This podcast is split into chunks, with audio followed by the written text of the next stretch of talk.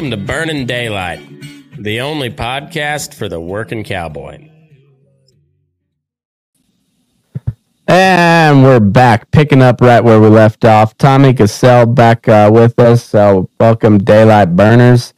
We're headed into the weekend, and uh, you know, uh, we were, we were talking about the about the weather this winter, and we've had a, a doozy of a winter. It, it's uh, it's the the winter where it just makes you want to drink. you know, it just like uh, and you you hate hate to feel uh, feel down about it because uh, you're getting good moisture, and you know there's come when that spring finally does roll around, like there's good moisture in the ground, and uh, and so it's it's gonna be a fun spring, but fuck, it sucks right now. Yeah, I've I've talked to a few guys that you know it's just getting so late into the season and they're still dealing with this bad weather and and and like I said, it's got to wear on a fella and and you know some of these guys are getting really down about it and you know need someone to talk to, but uh, Mm. you know, and I try to be there when I can, but you know, hearing how some of these guys deal with it is—I I don't want to say it's all over the place, but it, just some of the shit they have to deal with, you can't blame them for the way they cope. Oh yeah, it's uh, you know, and like it, as much as it's kind of sucked here, it sucked for uh, completely different reasons. You know, the feedlot's just a, a whole different environment than than just about anywhere else, and it's uh, it's a dirty place when it's dry. But man, you you put some moisture in there, and then I mean, we had like three to four inches of rain.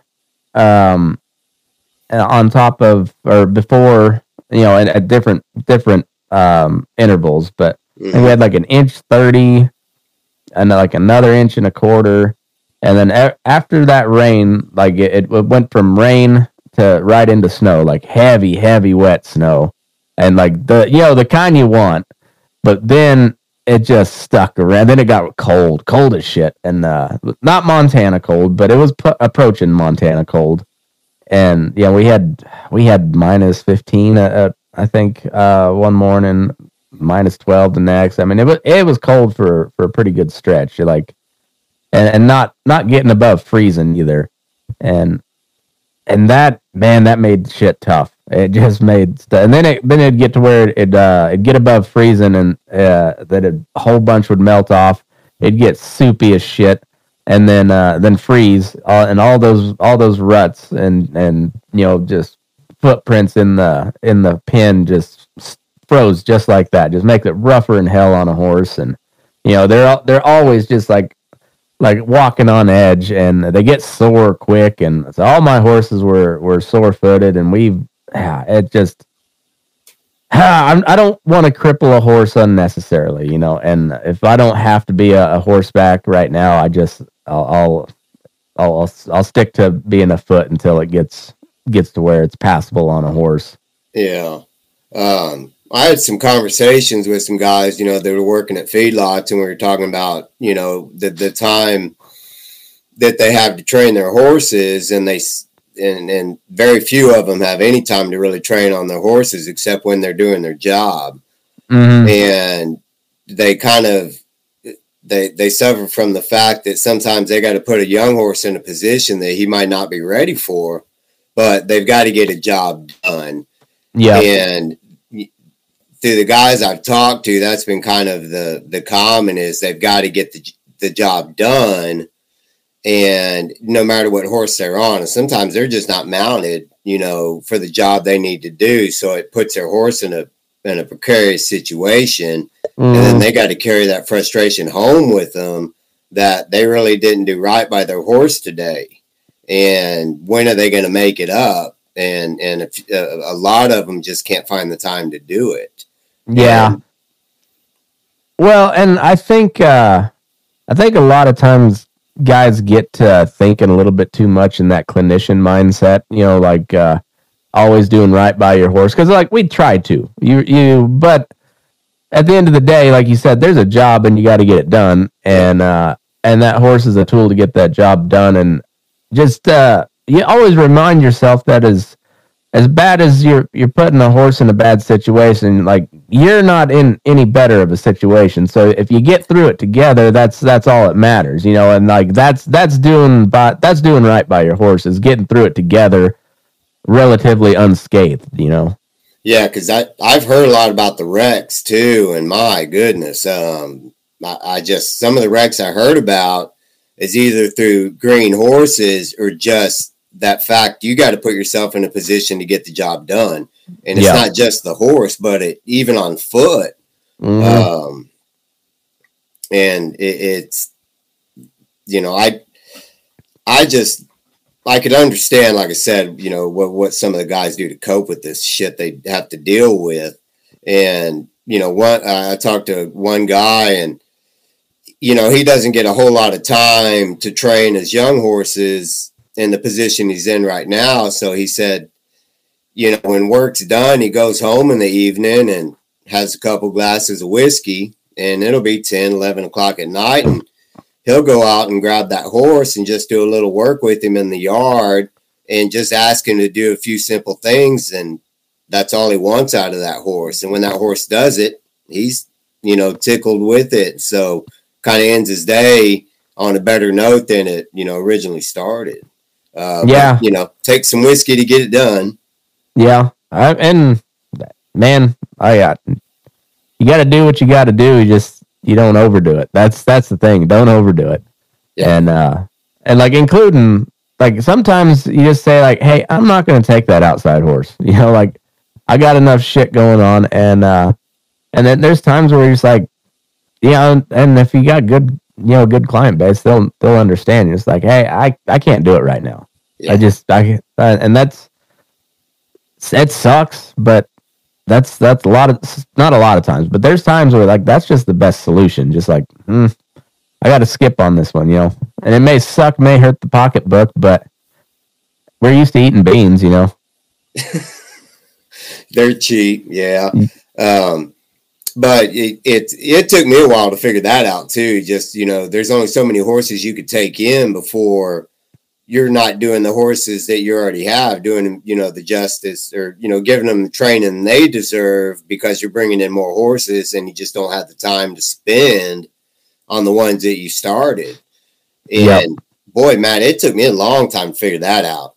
And now I figured out how to have a routine that you know I don't get all my horses worked every day like I should or like I want to. But then I look back and and my horses are going really well for me right now. And so I've learned a routine to keep them all going in good shape and and stay in good training. But geez, it, it it's it's not only it's not only taking time but maturity to figure that out. It's Yeah. tough.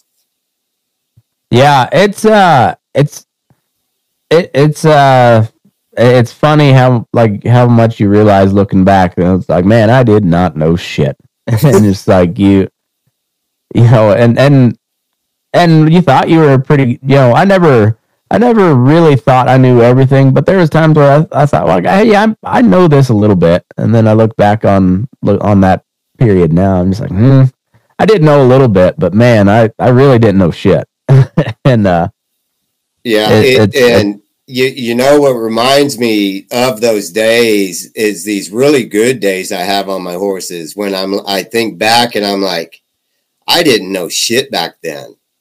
yeah And you know the the way the way my horses work this week, you know, I kind of wondered if somebody else had been riding them because they just went so well. And then Mhm. that reminds me of you know 15 years ago when I'm mule reining them around the pasture, and you know they're not handling worth a crap. And Yeah. so it's the good days that sometimes remind me of those days that that I wasn't as smart as I thought I was. Yeah. Yeah. And uh it's just funny how you, you come to realize it and like uh I and I always just I realize that I, I know I'm not completely dumb because I I'm I'm smart enough to know when I don't know something. And uh that's one thing where I've just I've always had that mentality. It's like if I don't know something, I, and it took me a while to get there, I guess. Um, so I won't say I've always had it, but I've I've I've developed that that uh like I, I I don't get embarrassed to be like, hey, I'm I'm not sure what you're what you're getting at. Like I, I don't know what we're talking about here. I don't know how to do that. Um, because I've I've seen some wrecks and uh, been on a lot of on the receiving end of of some of those wrecks where a guy says he can do something and then, when it comes to it, like he don't know what he's doing. And I know like there's no uh might we might give you some shit about not knowing it, but there's no there's no harm in telling somebody like, hey, I don't know, I don't, I don't know how to do that, and uh, it it prevents a lot of a lot of wrecks when when you can just admit like, hey, I, I don't know what you're talking about. It, it yeah, it, it and um, to me, sometimes it, it, when you can admit, hey, I, I don't, I don't know, you know what you're talking about, or I don't know how to do what you're talking about. I mean, that's probably one of the you can't give any any more of an honest answer than that, and that person's probably going to be a lot more willing to help you instead of Mm-hmm. you saying, "Oh, I know what you're talking about," and you go out there and you make an ass of yourself, and and you know that ain't going anywhere. And Yeah. um, and hell, I thought you know, like I mentioned, a lot of times we learn from our mistakes, but there's a point where it's not time to make that mistake. Yeah, yeah. My uh, I had the, a discussion with my cousin one time, and he was talking about faking it till you making it, and I was like, he. You can't really do that if you're actually cowboying or like if you're actually you know riding horses every day, um, you know, for for a profession. Like you can't really fake that. I mean, there's there's only so much you can fake, and uh, but I some of my my favorite guys to work with um were were like uh you're like hey do you know how to do this and they're like no but we can sure try can't we and then they just like lope off they're like all right he'll figure it out you know like that's like that's the kind of guys i like to work with you know it's like I, no i don't know what you're talking about let's but let's give it a shot you know Yeah, let's go ahead and give it a shot. And and and yeah, that term "fake it until you make it," you can't do that in this business. Yeah. And I've I've never understood it. And there probably was a time when I probably felt like it, you know, just suffering from imposter syndrome. Uh, Mhm. But these days, I think you know I'm to the point to where I'm pretty pretty content and pretty comfortable with with where my horsemanship is going. Uh, but it's taken a long time to do to to get to that point, and um, probably taking a lot of medication and whiskey as well. Yeah, that's for sure. Like, you know, there there's definitely some of those industries where, like, yeah, you can you can do that. I mean, you there's like any number of Hollywood people that uh just went just like I don't know, I want to be an actor. I'm going out there. I don't know what the fuck I'm doing, and they they you know they wind up big time. You know, like that that's one of those industries, but. It's not so much they're faking it. They they you got to have talent at some point. Well, I mean, hmm, maybe that's debatable, but um, but yeah, there's you can't really fake much in in the cowboy world because at the very least you have to be able to ride some to to be able to even try to fake anything you know That, yeah, and and that's where it all starts. Is you got to be able to ride. And Yeah. I had a conversation with a friend of mine the other day that said, you know, we basically said that if you understand how to ride a horse, you can do almost anything on them. But you can't fake that. There's just no way. And and if you can't ride a horse, you sure as hell ain't going to be able to swing a rope off of them. And then, Yeah. hell, if you a- actually catch something, then what are you going to do with it? yeah and Uh, i mean you go to any team roping and uh it go to show you you don't have to be able to ride well to rope well like uh there's a lot of those ropey fuckers in the in the team roping world that can't ride to save their life i mean they they can they can hang on enough to you know to get one caught and turned but it's uh yeah, I mean, like your elite ones are, are sure enough they they can ride, but like there's a lot of those guys that can rope pretty good, but they can't ride for shit. Yeah, and they ha- they have really nice horses, Yeah, and you see their horses, and you're kind of like, boy, if I had that horse, I'd you know, I'd be able to go down the road a little bit. yeah, And um, but they still have a, a little bit of of getting the job done just enough. yeah, And that's all they need to do. yeah. Like they know they don't have to ride. uh, They don't have to be perfect equitation and, and form and posture, whatever. No, like they they got to be able to ride just well enough to to get out there and turn a steer, you know, or or get out there and scoop too. It's uh, and it's more about the rope than it is for them. So that's why they buy the good horses. Yeah. And uh, and but and even you, then, like you know. they they have they can ride. Like I said, you don't have to be able to ride well, but you got to be able to ride. yeah, yeah, you gotta be able to stay on one, that's for sure. Yeah. And but you put those guys out in a pasture and and you tell them to go, you know, doctor that cow out there and they've got to run her down 300 yards. They're probably not gonna be able to do it. Yeah, Uh, yeah, and uh, and they're yeah. A lot of times they don't read cattle very well either. It's uh, yeah, that's that's one of the biggest parts of the job. It's kind of like knowing your horse, but knowing us too, and and knowing what a cow will do because she will do anything and everything to to get out. Some of them will just it don't matter. They're gonna get away from you somehow. Yeah, I um, had that conversation the other night, um, and I didn't, you know, I just didn't think about this because, like I said, you know, I've, I've never worked in a feedlot. Um, that you you have cattle that know how to be worked, and then you just got straight up wild ass cattle that don't don't care about anything.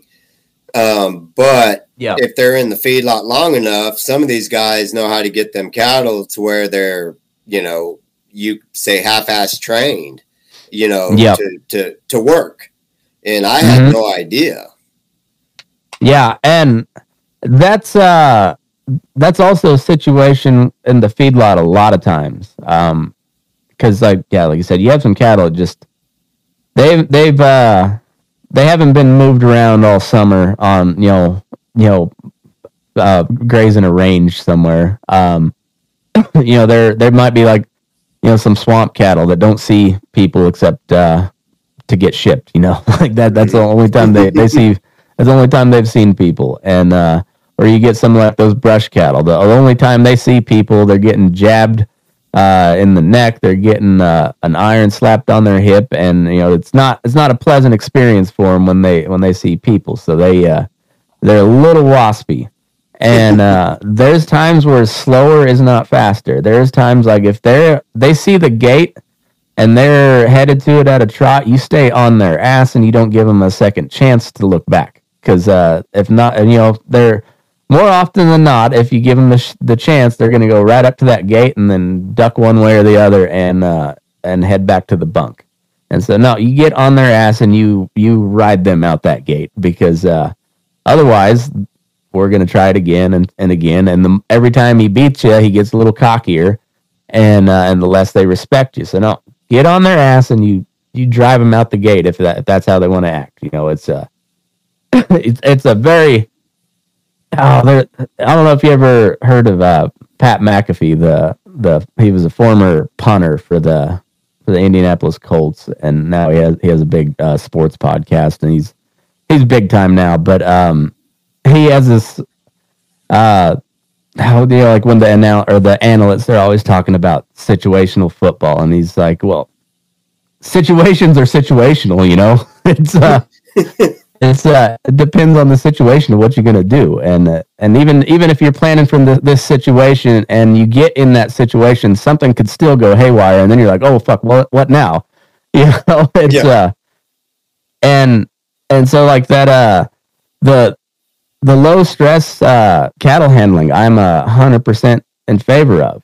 Um but also you got to be able to read your cattle because low stress does not mean no stress Yeah. you you use the least amount of stress possible and a lot of times maybe taking them out that gate a little faster than you'd like is the least amount of stress they're going to feel uh, in that situation because they're wanting to run anyways. And uh, if you if you got them looking at where where you want them to go, fucking crowd them to it. You know.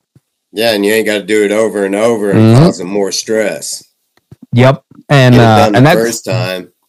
Yeah, and that's what I love about this yard I work at now because uh, we we're allowed to to carry a rope and and do what we want with it, no questions asked, so long as we don't abuse it. And and you know, for me, I give them three shots at the gate. If they turn back three times, I'm shaking out a loop, and you're coming out uh, at the end of it. And and my boss and the, the the whole company, they like they're cool with it because they they know cattle and and uh, for me that is low stress cattle handling is uh, you give them you give them so many opportunities but when it becomes apparent it's going to be a fight well take the fight to them and get it done with Yeah.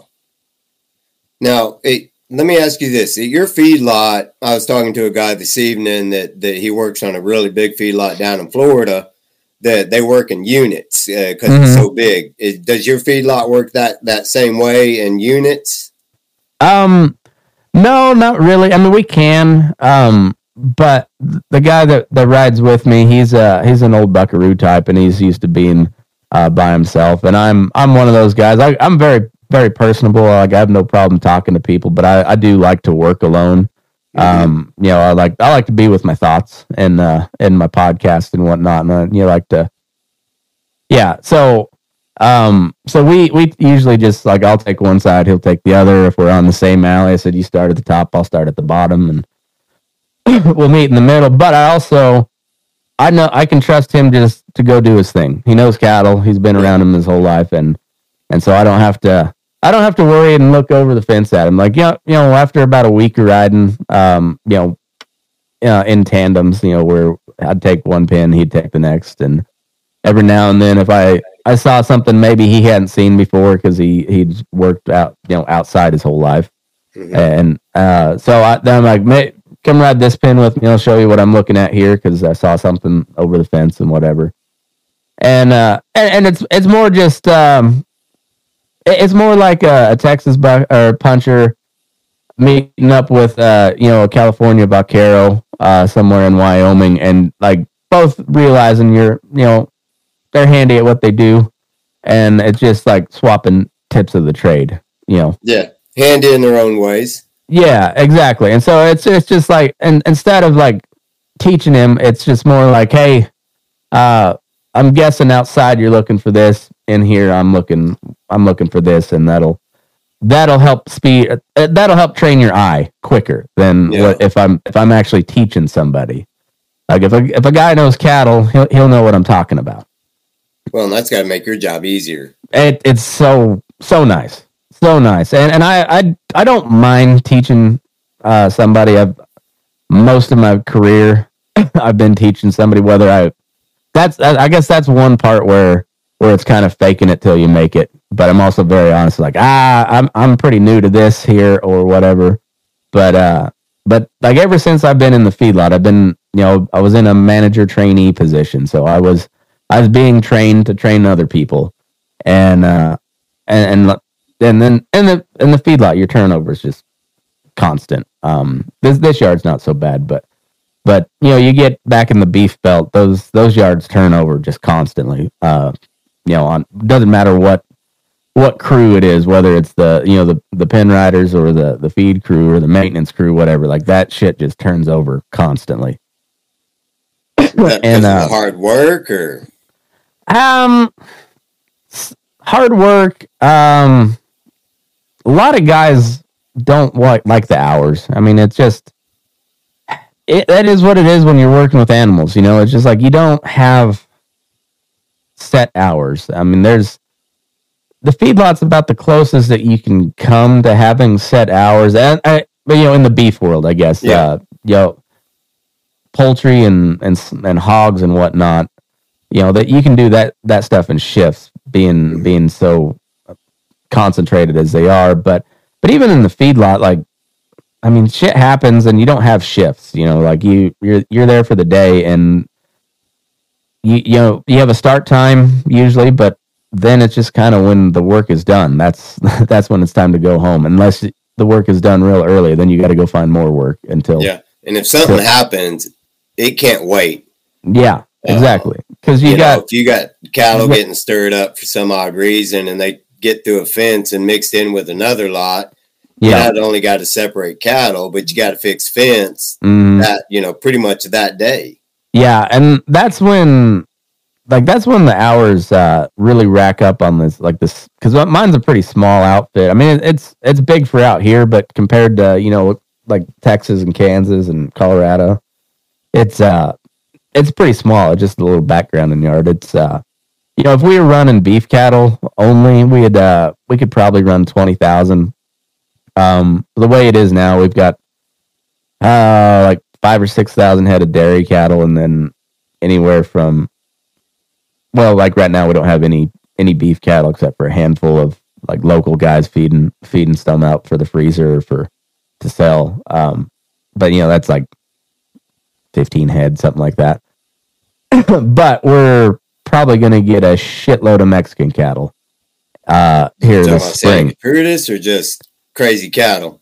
Uh just just Mexican cattle that like they're um actually they're pretty decent quality. Um like I um they've improved their quality a lot over the years. They've they've imported some some good genetics uh but they're also with that comes they're kind of weaker cattle, you know, like um the the like the the old school Mexican cattle were kind of like the old school Longhorns. You know, they they they bred they they wanted the Longhorns because they were tough enough to uh, to drive from Texas to Kansas or Texas to Chicago. You know, they uh, you know they wanted tough cattle, so they they'd make the trip. They didn't really care so much about the the meat quality.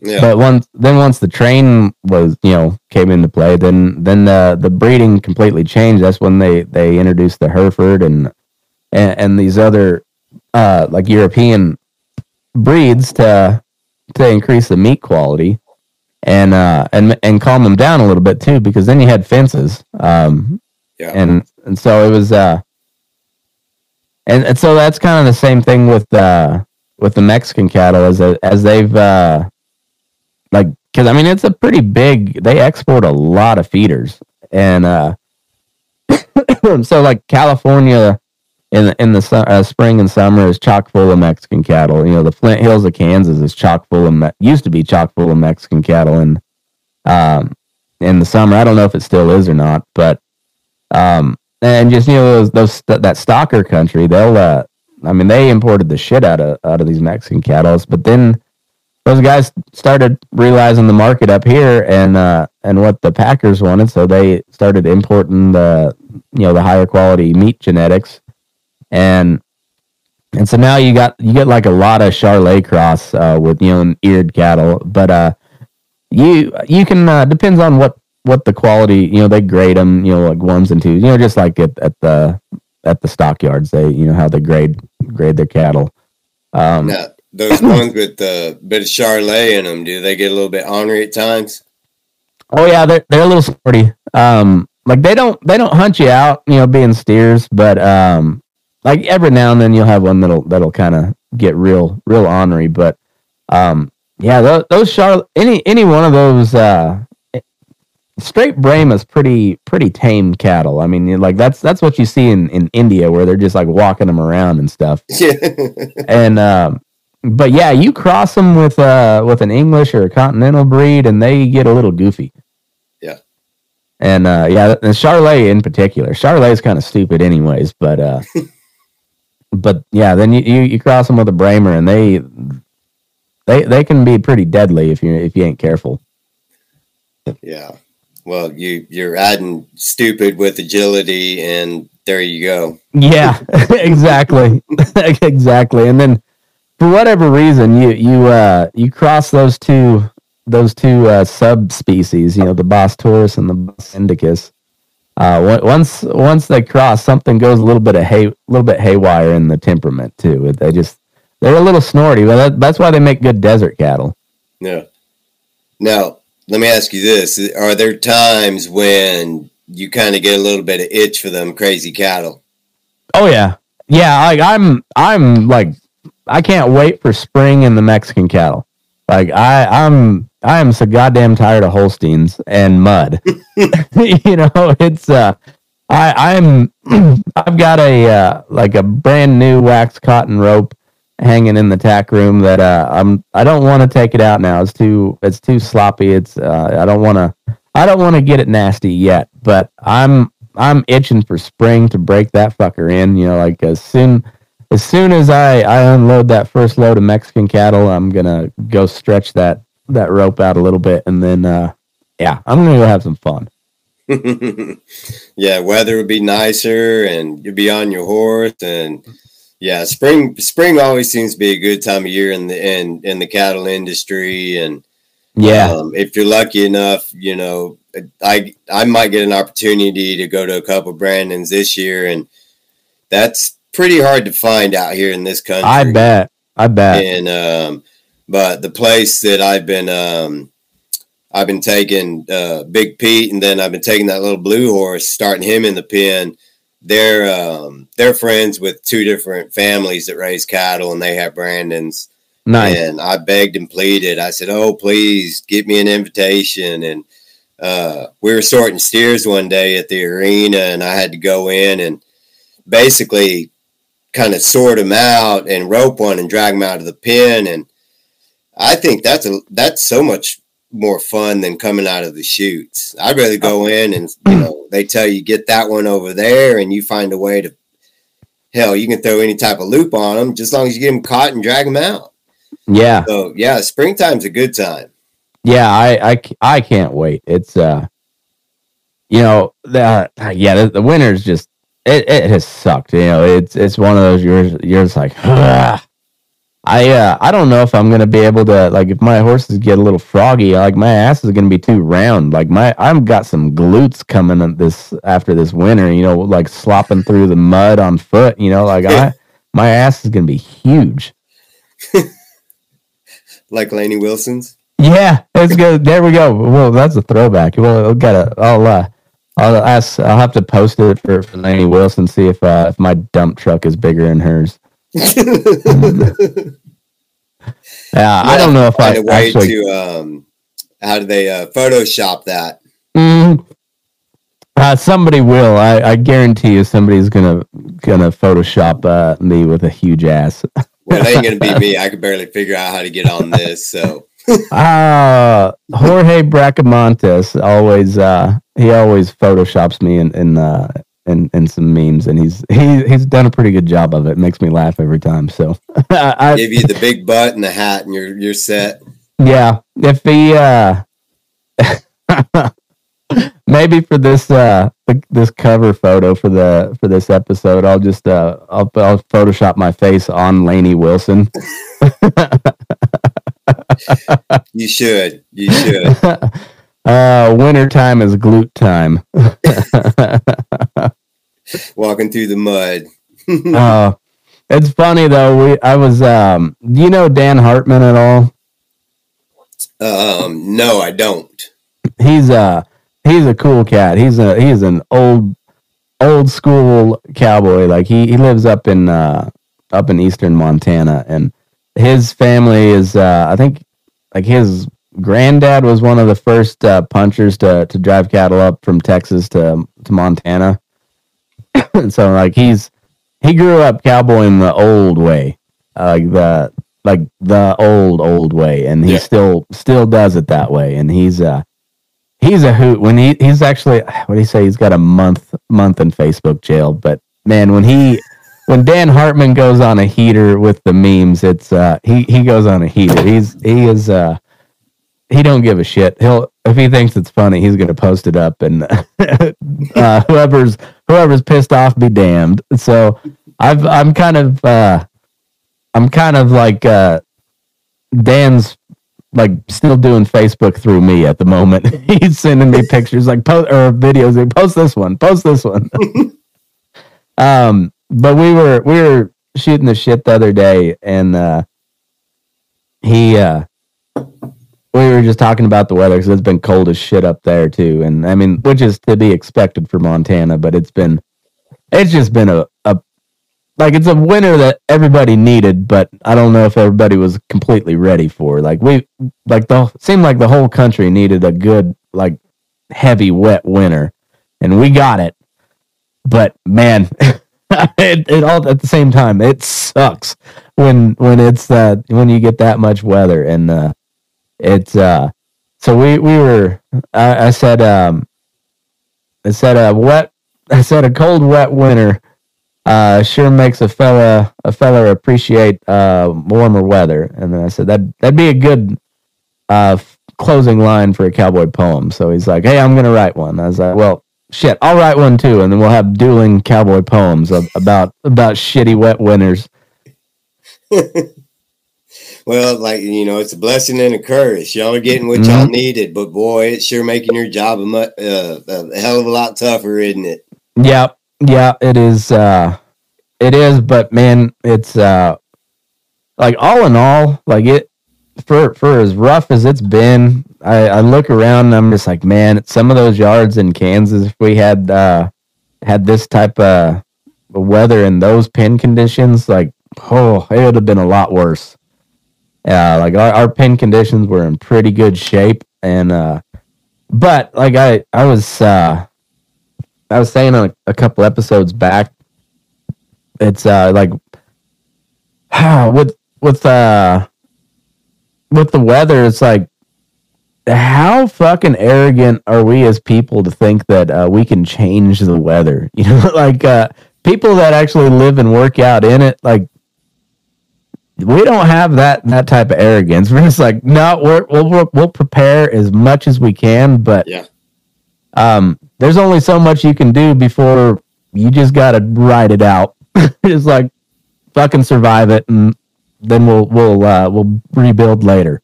Yeah, it you know it's funny. Um, I was talking to Tuffy the other night, and you know up there in Manitoba, that it's like he said it was like minus forty five the other day or something like that. Fucking stupid.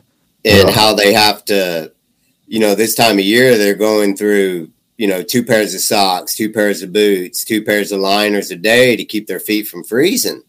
Yeah. And, you know, I'm thinking, man, and I bitch about the summers here. Mm. You know, here we can take off clothes. Yeah. And we can sweat, but the the type of weather he's in is, you know, almost deadly. Oh, and oh yeah. Even even you, Matt, like y'all get in those conditions of, of negative twenty something degrees and you get yourself in a pickle out there somewhere, you know, you how are you going to get any warmer if you don't have any more clothes? Yeah. Yeah, and you know, and it's crazy is like your cattle health really takes a back seat when when shit like this comes around because um first of all, like whether they have pneumonia or not is uh, kind of irrelevant if they don't have water. You know, like that. The take a note and be like, yeah, I need a doctor that one, but like she's she's probably gonna die anyway because uh, if they, if they got pneumonia and and this this this nasty weather hits, like you can doctor them, but they're probably gonna die. Like uh, the uh, uh, a good cold snap and wet weather, something like that it's a good way to thin out the herd. Like the the ones that were just kind of hanging on, you might thought maybe you could nurse them along to to to feed out. Mm-hmm. Well, that that takes care of that. You don't have to worry about it anymore. You don't have to worry about how much medicine you're going to dump into that that animal before it becomes unprofitable because she just became unprofitable. Now, do do you find kind of a, a, relief in that when you're kind of like you kind of had this suspicion that oh she's gonna kick the bucket and I don't want to dump a you know a ton of LA in her and yeah. you know maybe it's just better that she kind of pass on and then she does and you're like I was right. Yeah. Yeah. Um, I mean, no it, it is and and I try to look at it from the the owner's point of view too because if they were my cattle yeah, I would I would probably put as much medicine as I could to try to make sure and just like just I just need you to go this far. You know, only got you only got to go this far, sweetie. Um and then um you know, and if they were my cattle, there'd be some some dumb cowboy like me like just saying like, "Hey, she ain't to make it." She I'll I'll put medicine in her, but she ain't gonna make it. And then yeah, so for me, like where they're not my cattle, I'm like, yeah, called it. Well, and, uh, and I'm sure that you you know the man you're working for probably appreciates that. You know, unfortunate thing that you really have to do, but in the long run, it's making him money. It's Mhm. making you money in the sense that you're doing a, a, a good job for him. Yeah. And but do you ever carry like you know not your own you know not not putting a, a hypothetical on having your own cattle but in this yard you're in do you ever just kind of find yourself getting empathetic or or feelings for or not feelings but watching one die or or putting one down? Or are you able to just kind of shut that off and do your job and that's it Uh, I make jokes about it because it fucking sucks. Like that, my uh, my Lion King video the other day. I don't know if you saw it, where I had the. oh amy told me about it So I uh, I got a big long uh, uh, DM from from this lady that that was not appreciative of it, and uh, and and I she's like, this is not how we want the public to see agriculture, and I was like, well, I'm part of the public, and this is my bird's eye view, and uh, and I think uh, we the the general public has grown far too removed from the reality of agriculture and how how that puts food on your plate. Like how how that how that hamburger got to McDonald's for you to stuff it in your fat fucking face. Like yeah I think a little moment like that is uh it's a good I mean and the funny thing it, it was really funny in a very dark way. But at the same time I I screamed at this dead heifer um so the day before she had stuck in a bog hole she was the one heifer that stepped stepped in the bog hole where the whole pen knew where it was because they'd all had walked through it at one point but then you could see where there was a track right around it and this one heifer waded out of there in the middle of it got bogged down. And i was making my last rounds before before i went home and i was like oh, you know i'm gonna get home at a decent hour today. Like i'm, I'm it was like four o'clock and i was like um you know i had paperwork's done and I'm gonna i'm just make i'm gonna maybe put one stray in the alley before i head out uh, and lock the gate Nope. See this one bogged down. Son of a bitch. So I go get the loader, um, loader and the lariat, and you know, just got this this old rope that I, I used pulling pulling cattle out of bog holes. So I get her pulled out, drag her over to the to the dry corner of the pen, you know, leave her there, and I come back the next morning and she's in that same bog hole dead on her brisket like she was laying there sleeping.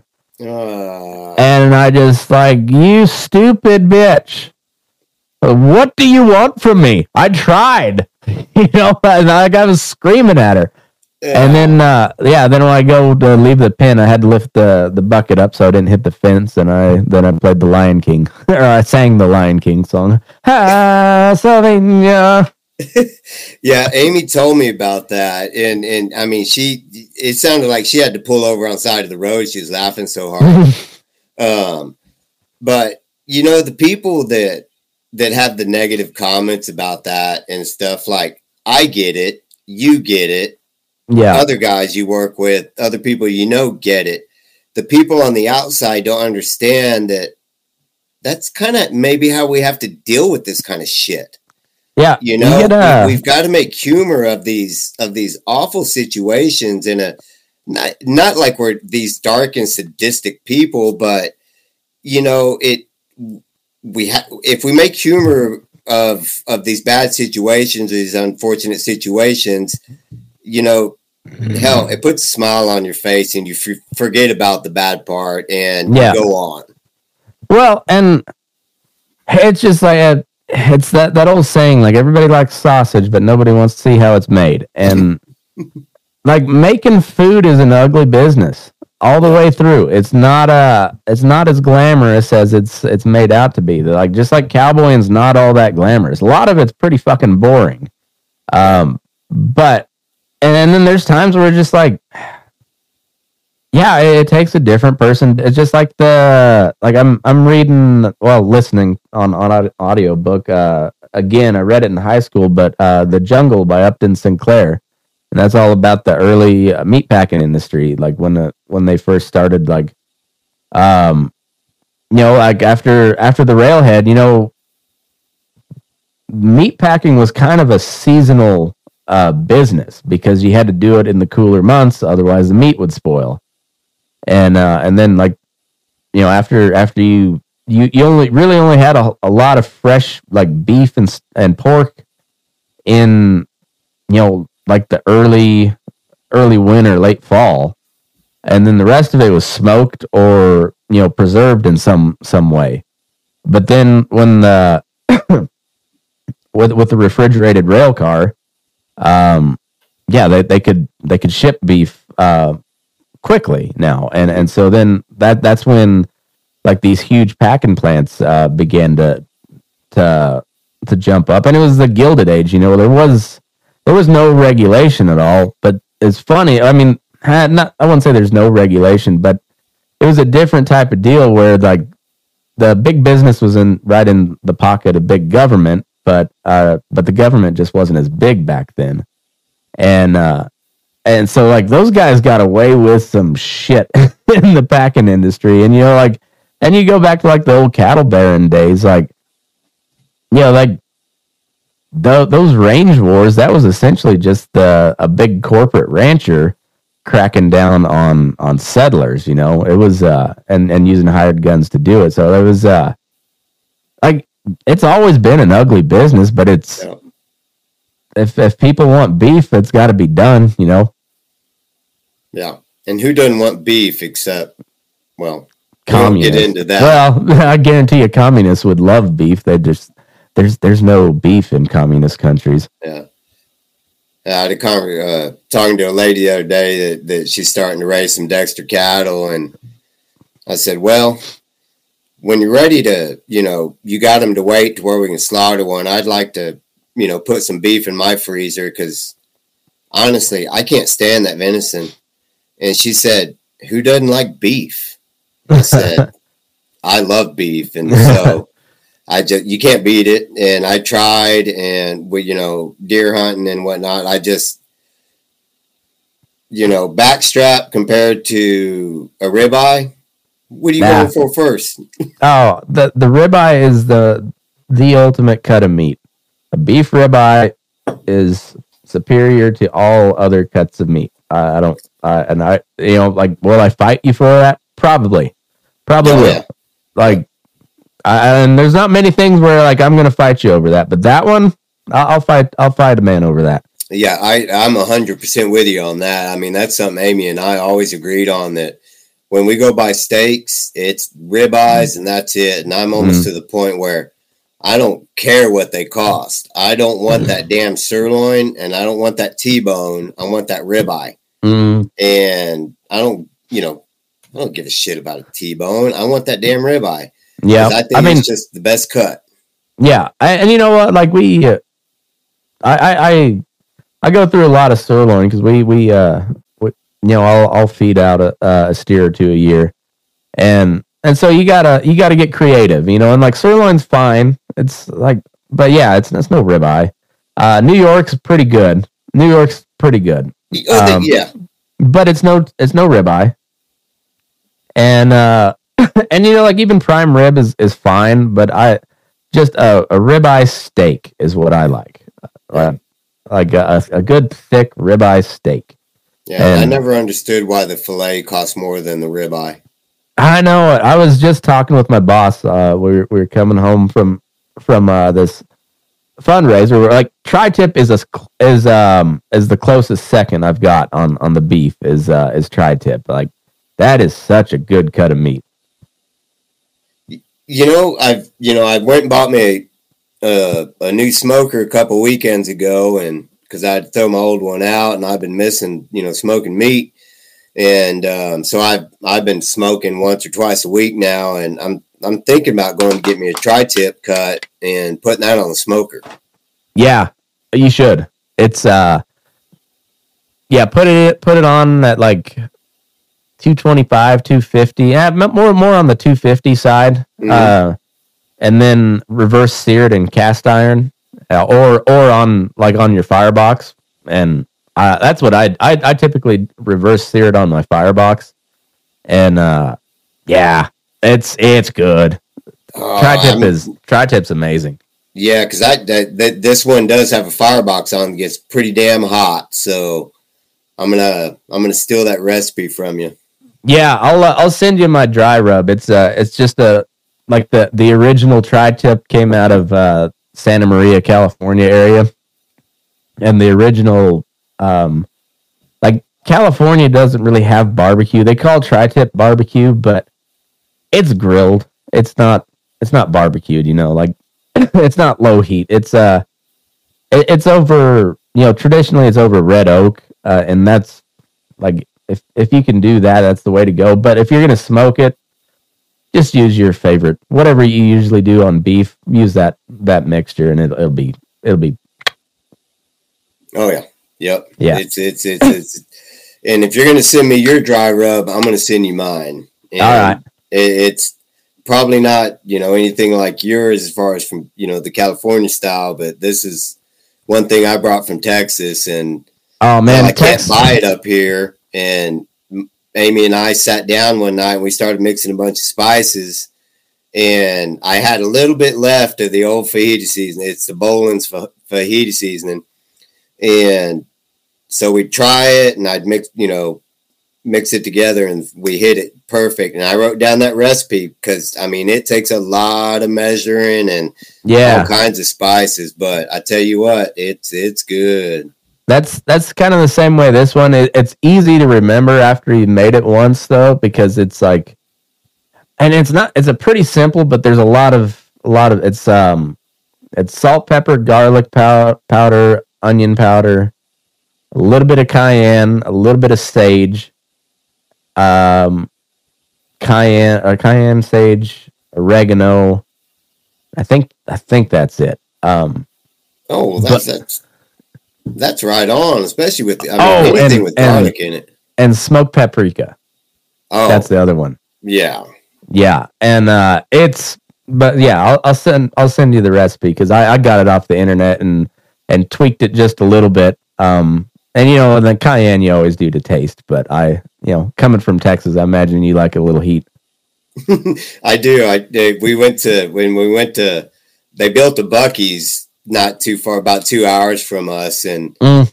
and you know I remember going to Buc-ee's when, gosh, it was early '90s. I was going to Buc-ee's when I was back home, and to see him build one out here, I was I was skeptical. I mean, Yeah. I, I I was like, there's no way they can duplicate Texas Buc-ee's in South Carolina. And god damn it, Matt, I went in there and I I was out of South Carolina. I was back in Texas. I mean, I was like a kid in a candy store. Amy was getting just a kick out of like they had the brisket was awesome. I was buying. I was going every time I went by where they had the brisket tacos. I grabbed me five more, Nice. And I I just couldn't believe it. And um, but they had this ghost pepper sauce. Oh, Oh, and I thought I was thinking, I'm ready for this shit. And we we made some we we cooked. I smoked a ribeye one night, and um, because it, it I like smoking ribeyes, putting them on there for about an hour, about 150 degrees, oh yeah. and I did that, and then I took that ghost pepper sauce, and I was like, hell, this is all right. And two minutes later, I realized we were out of milk. I was in trouble Oh, that stuff was hot. But I tell you what, it was good. um, So, I had a. It was my uh, my wife's youngest sister. Uh, her we were staying in. They they used to live in Denver. He's uh, he's in the Air Force, um, and so he was uh, he was stationed out of um, I forget what that base is there, but uh, they lived in Aurora, and we were we were going to to visit my dad, and we stopped in uh, and uh, stayed with the night with them, and um, and uh, he he's going to culinary school at the you know as same time, he's he's he's probably gonna do his twenty years in the Air Force and then you know then retire early. What you know, retire young and uh, and then do chef shit. I guess he's going to culinary school, but he's pretty damn good cook. But uh, he he was making he made just eggs and bacon for breakfast, whatnot, and uh, he's like, "Hey, I got some hot sauce for you," and he put it down. I was like, I looked at it and it was like, you know, I said uh, Carolina Reaper pepper, and I was like, eh, right. I well, I looked at it after I had dumped it on, like I was uh, I was putting Tapatio on, you know, like Tapatio is my go-to, and so I was just like bloop bloop bloop bloop bloop bloop, bloop. and uh, and then I looked at, it, I was like, oh, Reaper pepper, this is gonna suck, you know, and uh, You couldn't back out. can't back out. I'm not going to waste food, and uh, I, I did have to waste a little bit of food, but uh, I, I I toughed it out for about three quarters of the way. But then I was like, it was just like liquid snot running out my nose at, at that point, you know, and just like this this is stupid. Yeah, I like hot stuff, but this is stupid. Yeah, And I, know, I'm I'm half Mexican, so I, I I can handle some heat, and uh, that that was dumb. And then at that point, you can't taste anything either. I'm just like, I, I like the excitement. You know, I was like, my little boy was uh, just the other day. He was he ate some Tapatio chips because he they bought them for me for Super Bowl because he knew I liked Tapatio, so he got the chips. And the chips are kind of a disappointment, but he uh, he was eating it, and he was um, he's like. I was like, makes you feel alive, don't it? and uh, that made me feel like I wanted to be dead. like, it, it sucked. if I had kids, I'd make them keep eat, keep eating it. Uh, he he did. He finished it. I said, well, you, you can't throw it away. Like you, you took one. Um, but I said you don't have to eat anymore. But you gotta you gotta finish that one. So and he didn't. But he's. yeah, the devil on my left shoulder would have said, "You're going to finish that bag of chips." yeah, it would have been funny, but I also don't. I don't want him to hate me. So yeah, it was your son.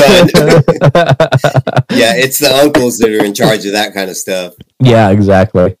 um yeah it's uh but yeah there, there's there's uh there's some of those and and you know initially it tasted pretty good but man once once that once the heat hit you you're just like oh god that that's that's not holy like that that that, that there's some sort of evil in that shit Yeah.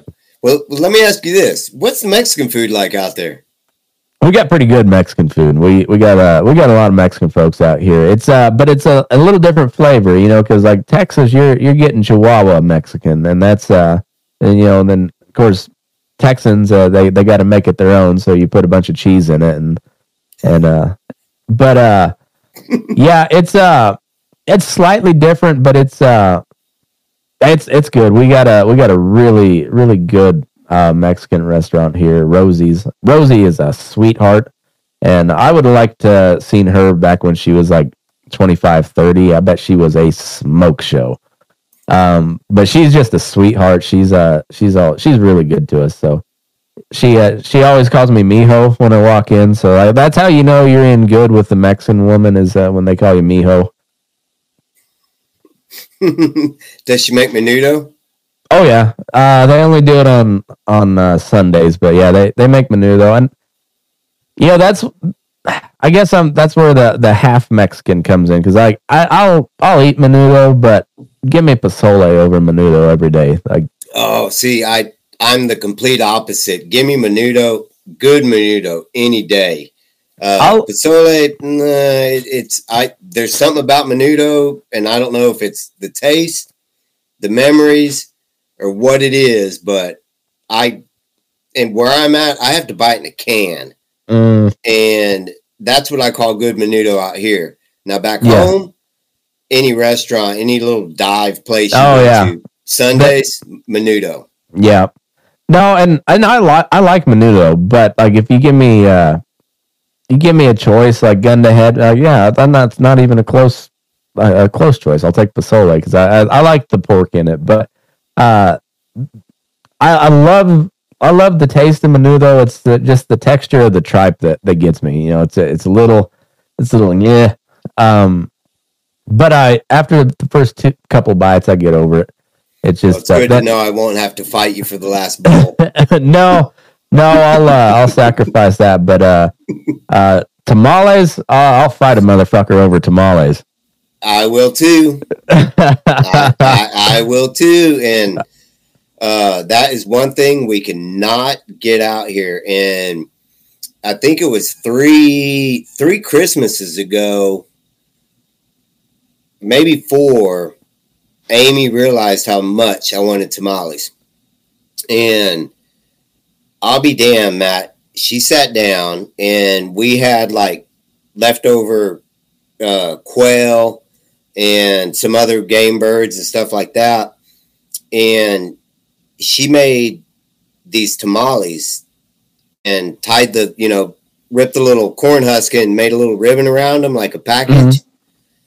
I was amazed, absolutely amazed at what she did. And I, I don't, I can't say that I've ever had had a better tamale. That's awesome. That that's uh, yeah. I I love. My wife doesn't care for tamales, but I so I don't have to fight her for them. But man, I uh, Because you would, right? Oh, I would. I would. I, I've never I've never hit a woman in my life outside of my like my little sister. Um, but you know, I might over a tamale. you know, it's uh if it comes down to it, I I am that's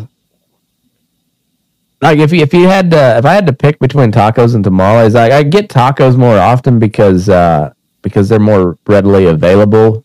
Tamales take a lot of time They do. to, to make but man like if i if i see like like there, i might only have 20 bucks to my name but if i see some mexican lady selling tamales out of the back of her uh, her vehicle in the walmart parking lot i'll probably spend my last 20 on it you know at least Yeah. if, I'm, if i'm gonna if i'm gonna be broke i'm gonna have some good tamales Yeah, I, I think it was the the first time I took Amy to Texas. Um, there was a this little ice house down the road from where we grew up, and and um, it was about two miles away, and I it was called Big T. And so I, I said, I'm taking Amy there because that's where dad went every afternoon after work. And so we got there, and Dale Watson actually bought it. And oh no shit yeah, and I didn't know that. We walked in, and the girl told us. You know, I said we're you know Mrs. T had passed away, and but Dale Watson had bought it, and I was like, wow, that's pretty cool. yeah But there was a food truck outside selling tamales, and so I said, you know, I was we we were getting into the Lone Star pretty deep, and so I told Amy, I gave her some money. I said, well, you know, go out there and get some tamales, and she brought those tamales in, and I didn't plan on eating but one because we'd already eaten at mom's, and we finished those tamales and wanted more, and that lady had left, and I nothing could have been perfect because I'm not. I want to say that's the night we got engaged, but I might be wrong. I have to, you know, my memory doesn't last that long. But I mean, Big T, tamales, Lone Star beer, getting engaged, and then meeting Dale Watson.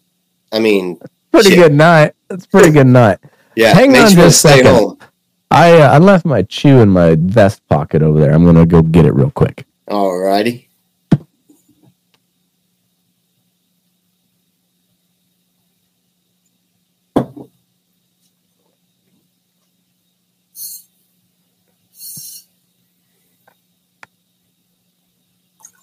I uh I've quit Copenhagen several times, but it just tastes damn good.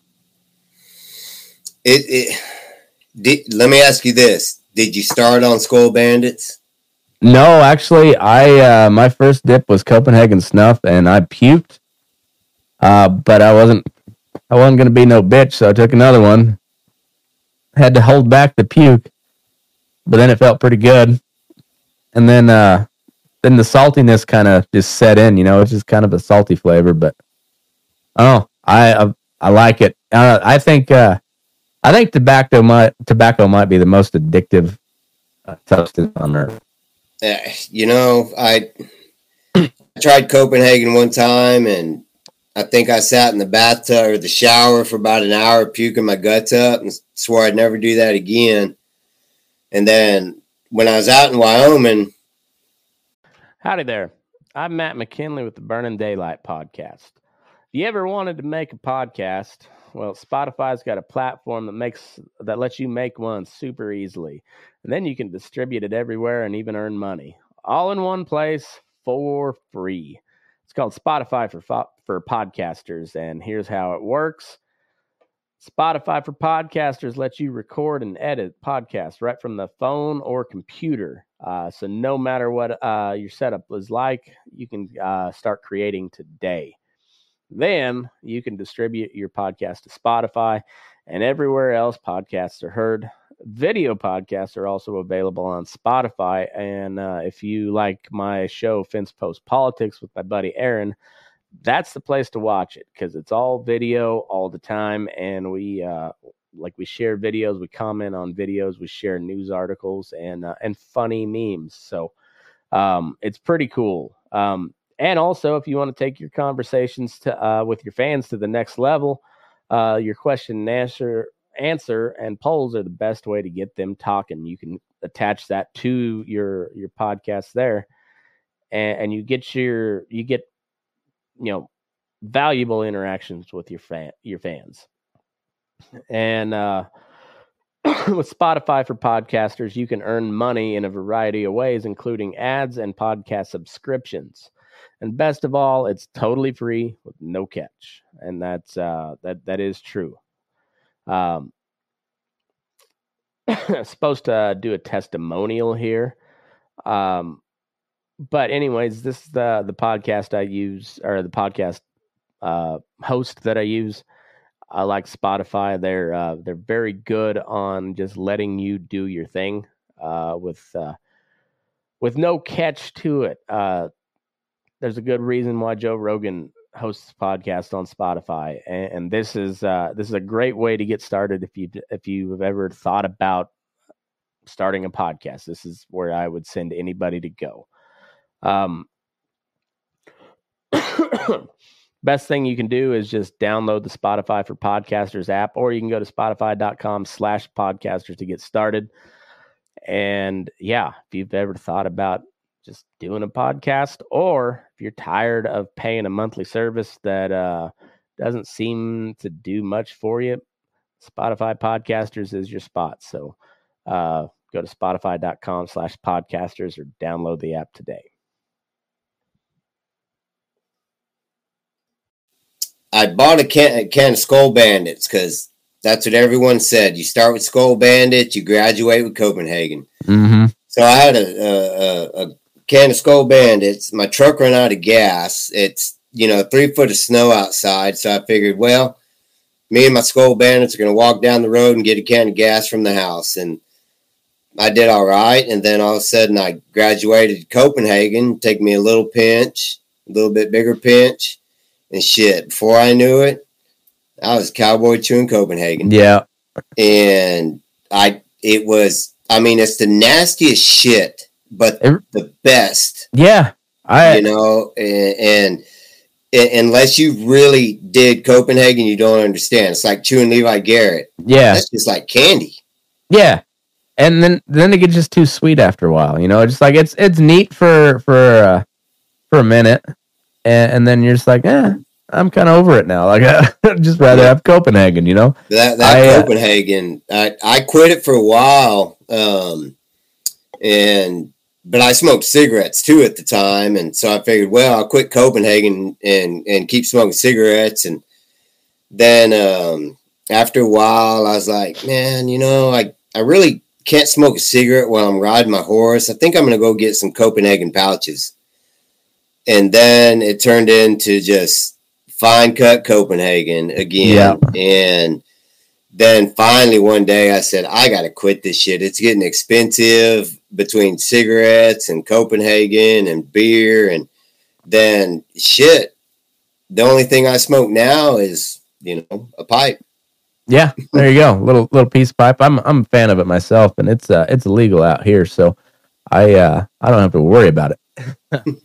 but I um when we did our Elko show, we'll uh uh, I got to show you. I don't know, sure you saw it on Facebook, but oh, Matt Wilson, one of the guys that uh that played the the show for me, a friend of mine, he uh he had sent me some pictures of these. He, they're uh, big lighter cases that he engraves uh, out of silver, and he asked me if uh, he sent me a picture and said, "You think anybody will, will buy these if I made some?" And I was like, "Yeah, I think so." I was like, "Nobody carries a Zippo anymore."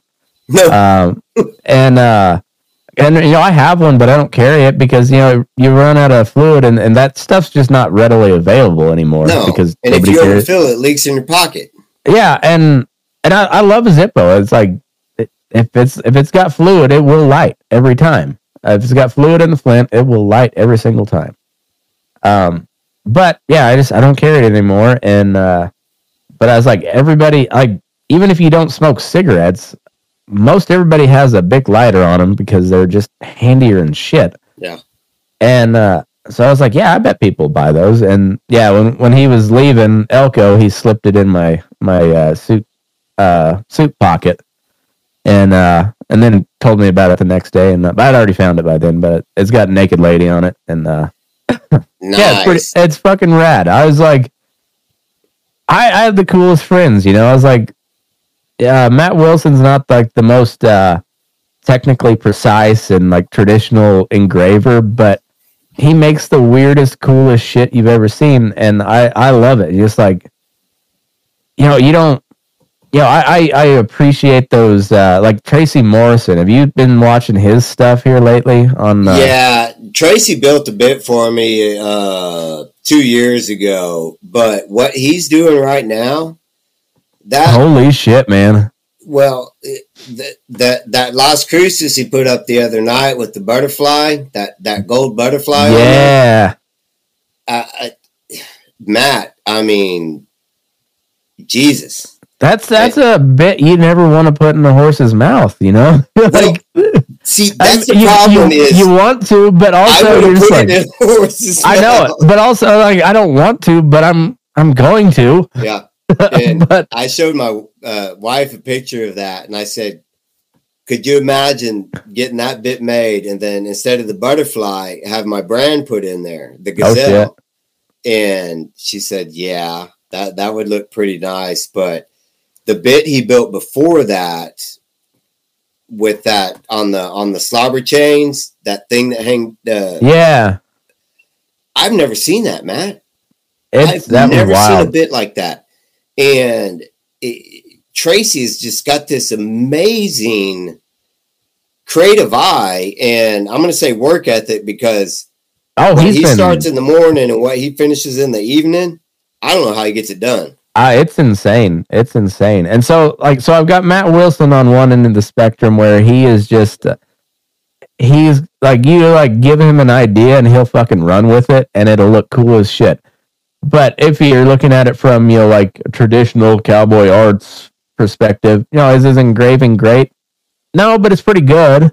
Yeah. Um, and but like, like he he built a wily coyote, uh, spade that was it was built for a draft horse, um, and and it had wily coyote on the cheeks, and then he stamped on the maker mark. He stamped it Acme. I was just like. That's one of the coolest things I've ever seen. I'm like, Yeah. show show me any of your your big name spade bit makers, and I'll I'll admire their shit. But that's the coolest thing I've ever seen. Yeah. You know, like it's it was awesome. It's And, like uh, finding a prison bit. Yeah, and it's like um, so like it, it's hanging in Boots O'Neill's tack room at the Four Sixes right now. He made a, it was just a little, it was a low port um mouthpiece, solid mouthpiece, and then he he made it into this like a big concho bit, um, you know, bridle bit style. Uh, and he put big copper conchos on it. And he said he was he made the conchos, and his his little girl was out there uh, in the shop with him. And he's she's like, "What? uh, What? What should we put on this?" And he's like, "She's like, how about a dinosaur?" So he just did like a little uh, stick figure drawing of a buckaroo courting down a, a T Rex, and uh, it just it was, and it's very like crudely drawn, but it's it's just fucking cool, you know. Yeah. And it's not that he can't draw, but just like that, but that particular thing was just like really, it, it was almost like uh, uh, like a petroglyph on on a canyon wall. You know. Well, and it, it just takes that. I I can't think that way. Yeah, he he's a, he's a creative for sure, and I I saw it, and we I I I uh, read some some ads for him on the show, and in exchange for it, and then I I got it, and it, it just hung in the tack room because that it's not a it's not a real ideal bit for the feedlot, and because uh, it you know it's just a real stiff bit, uh, but I, I liked it, and uh yeah, when I went down to meet Boots at the at the sixes, I I took it with me and I gave it to him. I said, "Well, you're kind of the dinosaur of these of us cowboys, so you might as well have the T Rex bit." And so it's hanging in his tack room there and there at the sixes. Dude, that's awesome, man. Yeah, I just like I can't use it, and it's collecting dust here. So if it's gonna collect dust, it might as well collect dust dust with a dinosaur. Man, that's gonna come back to you tenfold for that.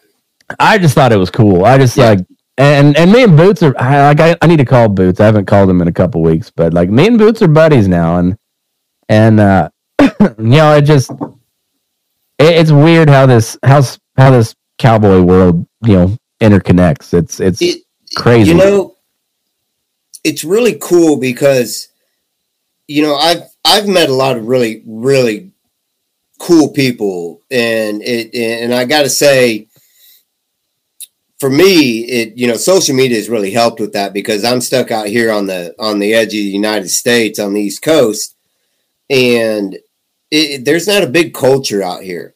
No. And you know, and I'm going to say say this is you know, it's it's not necessarily the cowboy culture, and and it's hard for me to say, and I've said this that that it's hard for me to say I'm a cowboy, but I'm a horseman.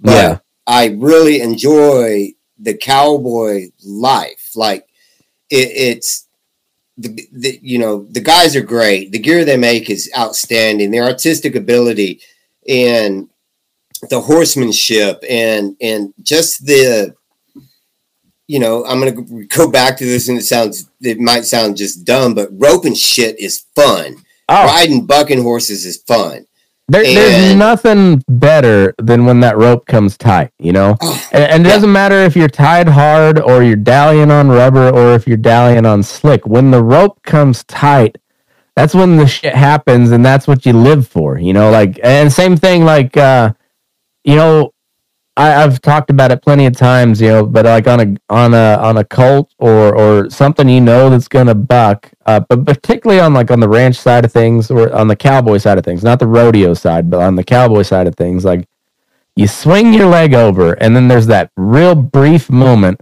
when your legs horizontal to the ground, and you're about to catch that other stirrup, and everything for me just kind of goes, and you're locked in, like. Yeah there are no other distractions. Like it is you and that horse. And as soon, and if you're lucky, as soon as that foot catches the stirrup, it's on. Yeah. And and sometimes nothing happens. But sometimes like you don't even get to catch that stirrup. There's just that brief moment where it's like you're locked in and then wow, there, there, there you go. Yeah, but your your your mind is there, and you're. It's not that you're expecting it to happen, but if it was to happen, you were expecting it, and yeah. you're prepared. Yeah, And that's, you know, that that just comes from also experience as well. And and I've got two horses that, you know, my buckskin doesn't count. I know when I tack him up, I cinch him up tight, I take him out, I lunge him. I know he's going to buck. But I know when I get on him, he's barely going to walk. Yeah. But the blue horse and Hazel, you know, Hazel Hazel's fun to ride when she bucks because it's just as honest as could be. Yeah. And the blue horse hadn't bucked with me since he got back from Florida, but before he went to Florida, he bucked with me once. And Matt, I I thought I was up there for three days on this horse. He took me all over 40 acres. And I stayed with him, stayed with him, stayed with him. And I'm like, where in the shit did this come from? But then once he stopped, uh-huh. I could barely make him canter. Yeah. And now the horse since he's come back from Florida, and I've had to pick, you know, do some things with him and, and started him in the roping pen. He's actually instead of being doggy and heartless when I take him out to work him, he actually gives me a little bit of an attitude. And most people would say, "Oh, you know, I hate that attitude." I'd like to see it in this horse. Yeah, and you know, because that means he's not a deadhead he's he's not a deadhead, and and and he kind not that he really was a, a, deadhead. It's just his lack of personality and no emotion. And yeah. I know horses don't carry a lot of emotion, but they do carry yeah. some. But this horse, like that, Geldings I, in I particular, the they just don't. And I told Amy, I was like, the horse rode well, but he wasn't perfect, and that was awesome because any other day he just goes out there and lopes around and does what you ask. But this particular day, he had an opinion. And I was mm-hmm. like, wonderful. This is great. Yeah. It's like um it's like getting the silent treatment, you know, like they yeah, you just like go through the motions, whatever. But like like would you just sass me a little bit? Mm-hmm. you know?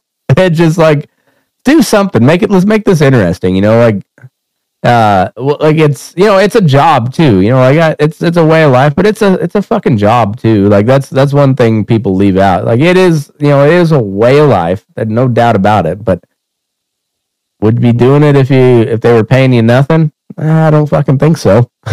You know it's uh it's uh you know it, it like that that money is is a part of it deal uh the deal too and and so you uh, you got to have some excitement. So like yeah, if it's just uh boom, boom, like I mean there's there's times where like usually this time of year when cattle are just lined out and it's cold enough to where like all the bugs have kind of froze out for the winter, you know, like and bugs, you know, I mean like flying bugs and also you know like respiratory bugs are kind of you know it, it's dry here for the most part. This year's uh, an exception, but you know, it, it's just where you just don't have a lot of action this time of year most of the and so you're like you're just like itching for a fight, you know, yeah. because you you're going stir crazy. Yeah. I haven't I haven't got to to bounce a, a heifer off the fence in a week. You know, like you look sick. I'm roping you. Yeah, you know, it's it's one of those, yeah. and uh, yeah, and it's kind of the same thing with your horse. It's like ah, I wish you'd do something stupid just yeah, so I can correct you. You know, I I don't want to go just in lope circles and lope circles, and and and of course, anytime I put a foot in the stirrup, I'm always training on one, and I've had to learn to kind of relax a little bit instead of keeping one's feet moving all the time. I just let them stand, be quiet, and if they're standing, that's that's fantastic. Um, but yeah, I don't want to go lope circles all day. I want to go out and do something and if it's if if I got to get after my horse a little bit to give me what I'm asking, you know, I'll do it.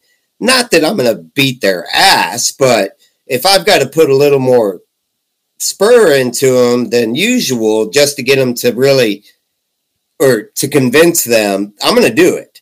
Mm-hmm. And if they want to put up a little bit of an attitude, that's fine. Let's deal with it. But it's better than having one that just sloths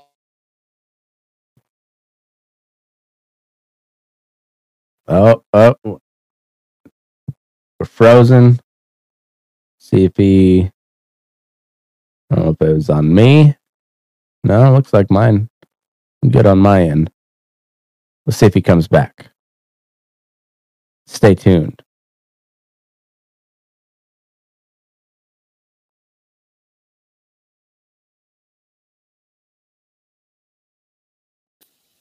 Oh, there we go. There we are. All right anyways, um, yeah, you, you, froze up on me, so I d- I didn't catch what you were saying. Oh, yeah, basically just saying, you know, if, if I don't want one to just go out there and lope and lope and lope, and if I've got to put a little more spur into one to get them to kind of, well, convince them to do what I'm asking yeah. them to do, I know that the next time I, I'm going to ask them, it's going to be a little less spur. But I don't mind an opinion. I prefer an opinion yeah. because it it makes me think and makes it keeps me you on your toes. Work. Yeah, I I agree, and yeah, it's it's just uh, you know, and, and there's there's also something about like um like somebody that, that makes their living a horseback versus like the horsey people, like the people that just have horses. Um Mhm. because they're they're the ones who are just like, I love to just go ride miles and miles. And I'm like, no, I, I ride for miles and miles every fucking day.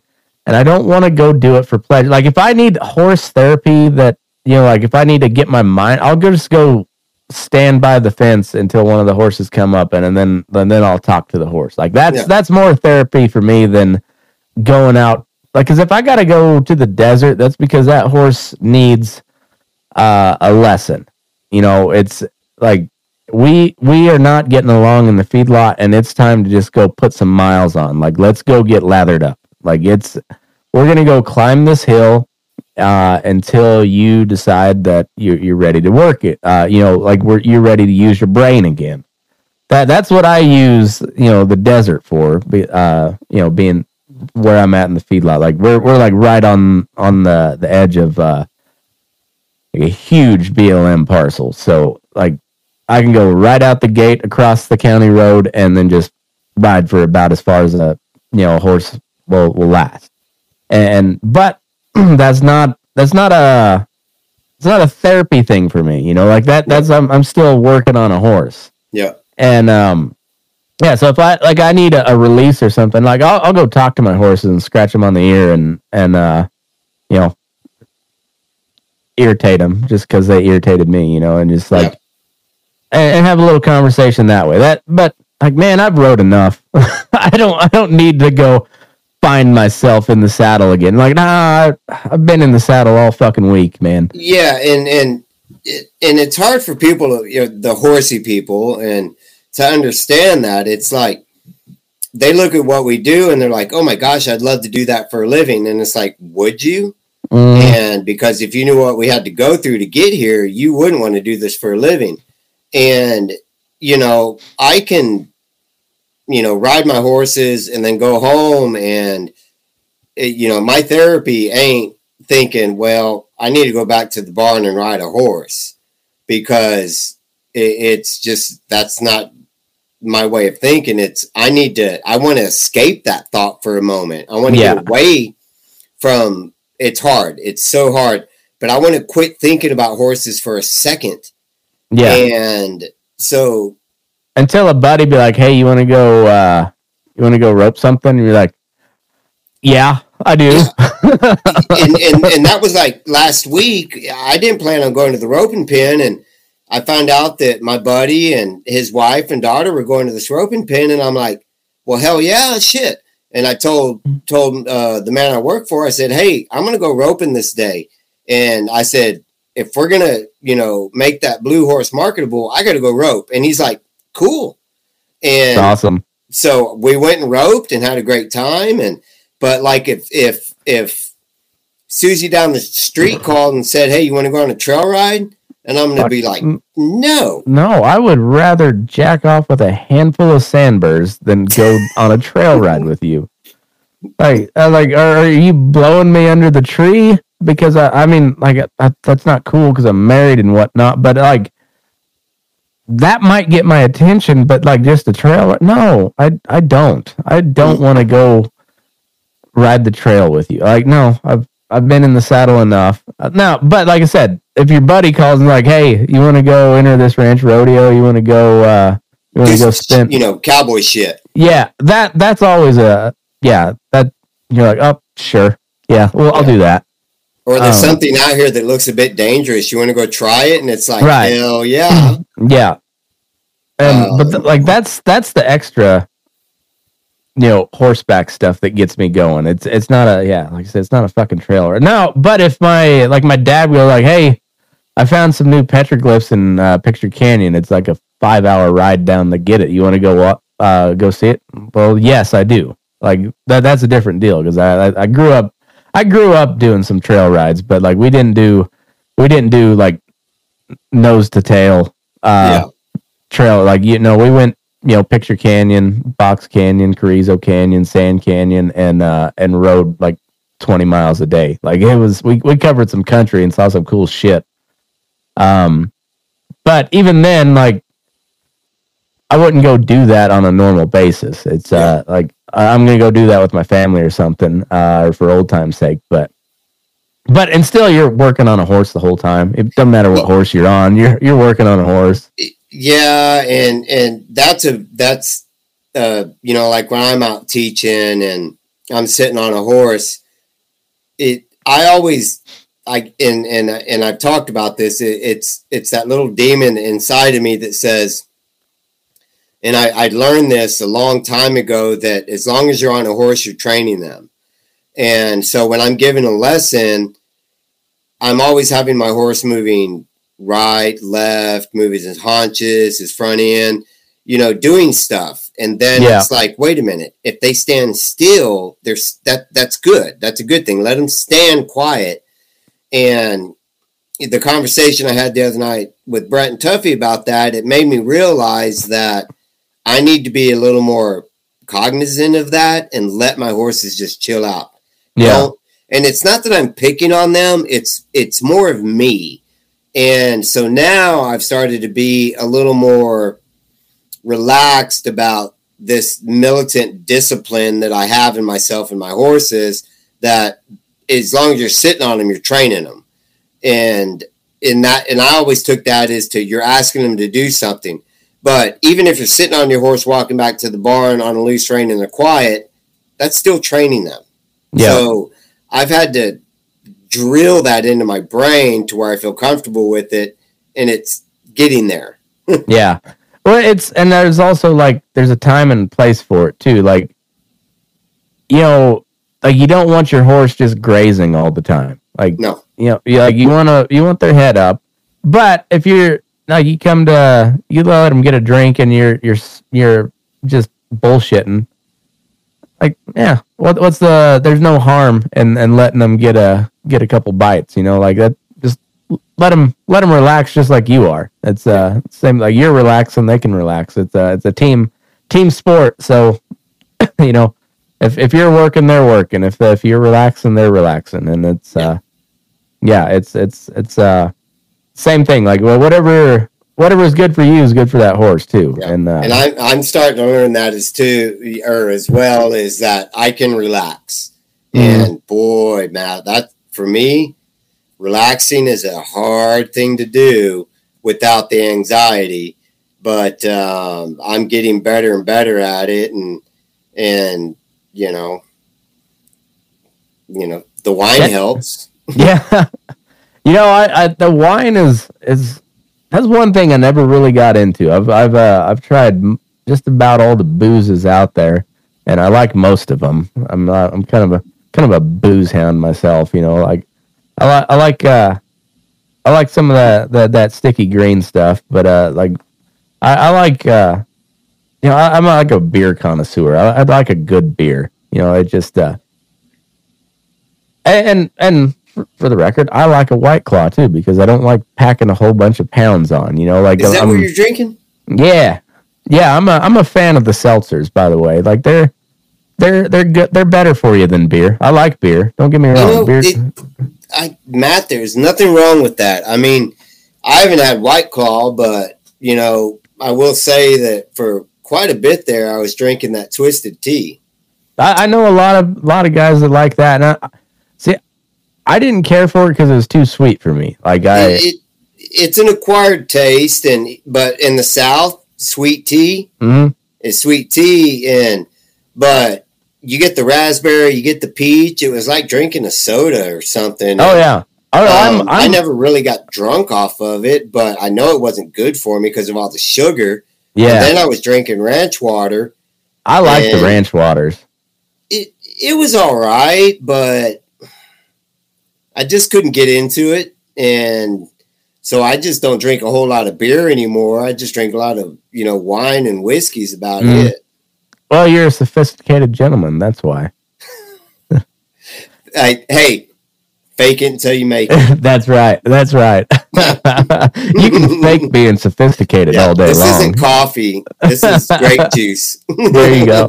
I uh you know, I I do like a like a good red wine, but I don't I don't drink much of it. So like out out here we uh uh, the Basque food is a big thing. So the, like the the Bascos from the the Basque region of Spain. Mm-hmm. Um, and it's just like old world food. You know, it's like real, real heavy, like like comfort t- style food, but it's fucking good. And th- those guys will like. If you ever make it out to Elko, we'll we're we're, we're going to come around to this show that we're putting together. But if you ever make it out to Elko, you got to go to the Star. If you go to you know in my part of the world, you go to the Heyday Inn or the JT. Uh, they're in Gardnerville, but it's they're they're these these old hotels where they used to it was like a boarding house for, uh, in the winter for the the Bascos that came over to herd sheep, and um, and they just brought their culture with them and and so in these these boarding houses when they'd serve dinner I mean, it was like it was like the old west you know like uh, you you stayed at this boarding house and the the lady that owned it made dinner and everybody was served together. So they called it, you know, they serve it family style. And the same way as a, it was a restaurant, and they and they still they they used to still serve it that way. Like they they just sit you down at this long table next to some random people, and then they'd they'd bring out, you know, it's like a four course deal. You have salad, soup, stew, and then your your main course. And um, but they they bring out they bring out just these big bowls of soup and you'd uh, you'd ladle it into your bowl and pass it down and it's a it's a pretty cool experience but um I forget where I was where was I going with that like what was the um we were talking about uh now you're gonna make me think about it um I was talking about wine and whiskey. And oh, okay, were... okay, yeah, wine. There we go. Yeah. So, um, but also with like the soup and the salad, they they bring you just a bottle, uh, you know, like a glass jar of wine, and it's just the house wine, and it's it's a red red wine, and it goes so good with the food, and you're just like, you know, what? I'll yeah, I, I kind of like wine tonight, but once I'm done eating, I'm just like, ah, I'm I'm kind of over the wine. Yeah, you know, it's like it's good with a meal and red wine in particular. I don't I don't care for white wine. Yeah, but, I don't care for the whites. Um, but red wine with a meal is like, especially with beef, like red wine and beef goes together really well. It does. Yeah, it does, and I, I found that um, that you know I can drink some wine in the evenings just like we're doing now, and I could still remember, you know, going to bed and all of that and what we talked about. But boy, if I get into the whiskey or the rum too much, yeah. I wake up the next morning wondering what in the hell. What did I talk to Matt last night? I'm I'm the same way. Like I, I like whiskey and I, I like uh like I like good tequila too, but um I I don't drink a whole lot of hard liquor. It just like I I drink really fast. It doesn't matter what I'm drinking. I drink it really fast. So like if I'm if I'm drinking whiskey, like I I generally you know on the rocks. Just so I have to sip it. You know. Yeah. And uh, but oh, and I said like so if you ever make it out to Elko or any one of these these Nevada uh Basque restaurants, you know, like lunchtime you order the steak sandwich and tell them to put garlic on it, and they will put cloves and cloves of garlic spread it across the steak. So your steak sandwich is a piece of grilled bread, a New York steak on top of that, and then if you put garlic, then they just like either whole whole cloves or they'll just slice it up and just like cover it in garlic. It's amazing. I already see myself making that. it's it's good. I'll uh you have to look up the you know the Star Hotel or uh, the JT Basque uh, restaurant and take a look at their steak sandwich. Like because you're you're just getting a steak dinner with bread underneath it. That's what, ain't nothing wrong with that. Yeah, and then and then they uh, when they make their French fries, they they throw a bunch of garlic in the oil when they fry it, so you get garlic fries. Yeah, it's put garlic on a tennis shoe, and I'd probably eat it. Same, yeah, same here. Garlic or uh or green chilies put See, that on. I, I'm not familiar with the green chilies. Oh man, that's uh. So, so what part of Texas did you grow up in? San Antonio, so South Texas. Okay, so um, yeah, it, it's more uh, more of a New Mexico thing than anything is the the hatch green chilies. But there's there's this little area in well, all of New Mexico, but then you get like uh, in Colorado, uh, like the Texas Panhandle, the Oklahoma Panhandle, a little bit in western uh, Kansas, and then kind of all of Colorado is uh, like it's a thing. Like yeah, hatch green chilies. You ever you ever uh, get a chance? Like if you're in anywhere in New Mexico, go to like the, the local burger joint and get a, a green chili cheeseburger, and that'll probably be one of the best burgers you've had. That already sounds good. I it's it's ah, I'm that's another thing I'll fight a man over is green chilies. and you're you, what you're up there what northern Nevada right at the California border? Uh yeah, so we're uh more central. So like okay. we're so we're like you know, it kind of jogs like this and then goes straight north, and we're just above the part where it goes straight north. Okay. Uh, and so then like I well, I guess we're right in there because like Lake Tahoe is like right where the like the the angle meets. Uh, okay. uh, Tahoe's just a little bit north of there, and we're we're an hour south of of Lake Tahoe. So. Right. But, so yeah, are you getting like a two different cultures, or are you getting two cultures that kind of blend into one, coming from you know both states? Um, so my California people are pretty rad. Like they're they're ranchers, and so like everyone in this valley that I live, um, if they run cattle, like at, you know, and they they got permits and stuff, they run they they they winter down here in the valley and they summer in California. Because we're just we're right on the line. And it, it's ranch country but you don't have to go very far uh, west and you get you know the other part of california. And I, california is the most beautiful place on earth i think. Like the as a state like it it's it's hard to beat that place. I don't know if there's anywhere that can beat it as far as like sheer natural beauty but man the people have fucked that place up so bad yeah i've never been um, we had a chance to to think about moving to Santa Barbara, but it just never worked out. But everyone told me that Santa Barbara is probably one of the most beautiful places you ever see, but one of the most expensive places you ever live. Oh yeah. Well, and, and especially you get down there in that Southern California area, like you don't have any seasons either. Like it just it's kind of, you know, it gets hot in the summer, but it's still like 70, 75 in the winter and and the, you don't really have a, a winner. You know, it's just uh, it's just kind of nice year round, and so it draws a lot of people, and people pay big money to live there because it's nice all the time. And but with with all that money comes a lot of bullshit too. Yeah, yeah. It's I I don't know. It's I, I used to be like rabidly anti California, and as far as like, I mean, I still kind of am, but I have a whole different perspective of uh, people from California, you know, and it's just like I said, the, my my California people are are awesome. Like they're uh, you know they're they're just they're good good country people, you know. Like whether whether they whether they cowboy or not, but like I know some really fucking salty hands from from uh, California. I mean, like Ken Ken fucking cowboy, you know, like they're they're hands. Um, they never really show that either. I mean, everybody thinks of California and they think of L.A., San Francisco, mm-hmm. or San Diego, mm-hmm. and um, you know, Northern California. I consider that you know pretty much Washington and Oregon. Yeah. Uh, well, and it's like it's like the Eastern Sierras. I mean, that's essentially Nevada.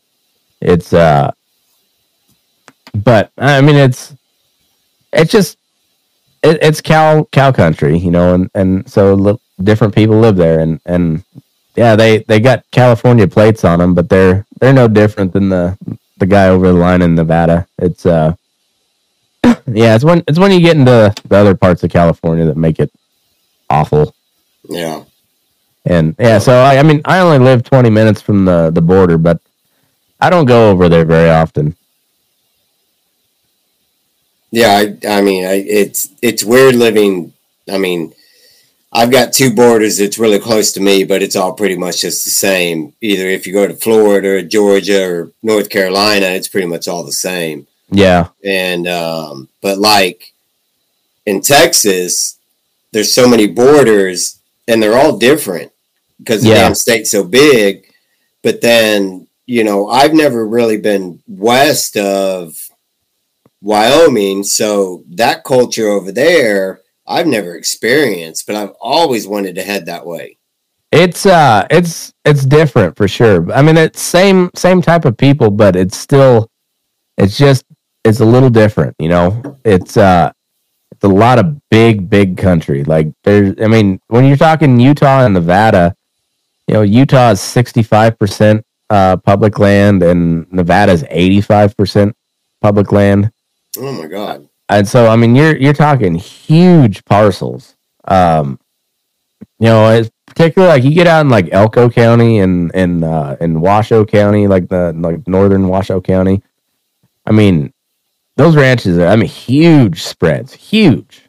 Um, and then they run a lot of cattle, but man, it's a it's a shitload of ground, and a lot of it's just desert, you know, and it's um it, it just it's kind of like Texas used to be back in the day, but with less grass.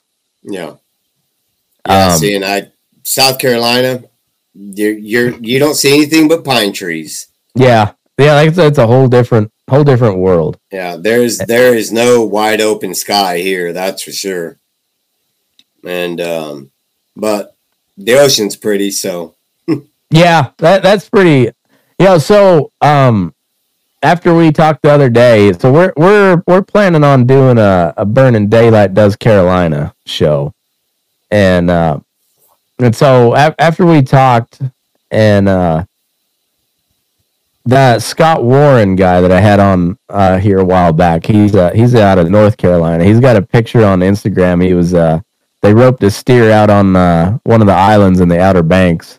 mm, Um, and so he's got a he's got a picture of this steer stretched out with the you know right on the ocean. It was it was it was pretty rad, and um, and so I I, I texted him. I was like, hey man, um, we're tentatively thinking about putting on a show down in South Carolina. How far are you from? Because you said you're like an hour from Charleston. yeah, about an hour from Charleston. Uh, which wh- which direction? Um probably northwest. Northwest. Okay, Yeah. so you're you're you're closer to you're you're headed towards North Carolina, anyways. Yeah, it's not very far. Okay, Yeah, two hours. okay. So and and so I was like, and, and he was you know had his wife look it up, and he said they were like like four or five hours from Charleston, something like that. Like not not far. Uh, I mean, I guess it depends on what part of the country you're from. Because my part of the country, six hours, not bad. That's not, a bad, drive. at all. And, and out here, you know, five hours you're going through three or four states. So Yeah. yeah, it's not bad.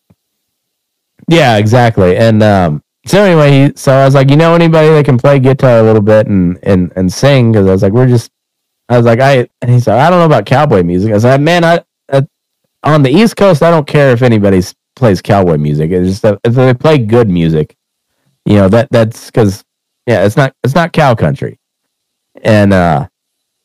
But he, he's like, well, I got a couple buddies, and uh, he sent. So I, I sent him uh, a video of last year's Elko show, and uh, and so then he sent it to his buddy, and he's like, he's in. He's probably in if the if the the timing's right. So I and then yeah, I texted you, and I was like, well, shit, we might make this thing thing actually happen. You know, it's uh, it's not just uh, just pie in the sky talk. I was like, we we might be able to actually put something on. I don't whether anybody shows up or not. I don't I don't care, but it it'd be fun to do it anyhow.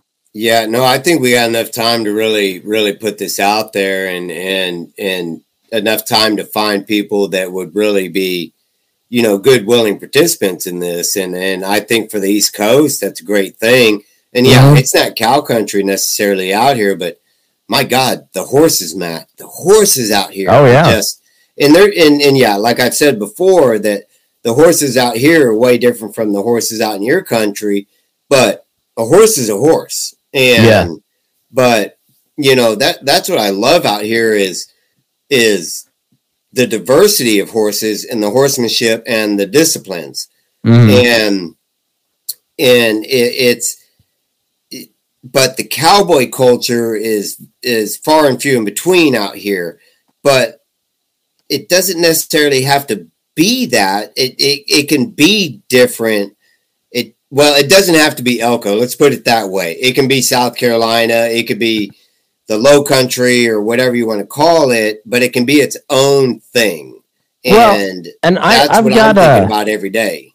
and I've got a, a decent, you know, following in the southeast, and you know, and there there are guys that cowboy out in that part of the world, but they're like you said, they're few and far between. But Yeah. like I know I've got people in Tennessee and Kentucky and Georgia and and North Carolina that listen to the show, and I know there's guys out there that that that make their living a horseback, um, or at least you know day day work or something. Like they're they they they at least cowboy some, and so like, and I say like it's it's all you know the situations are situational, but like you get west of the Mississippi and if you don't live in a major urban area, you got to drive a little bit to get anywhere. So like Yeah.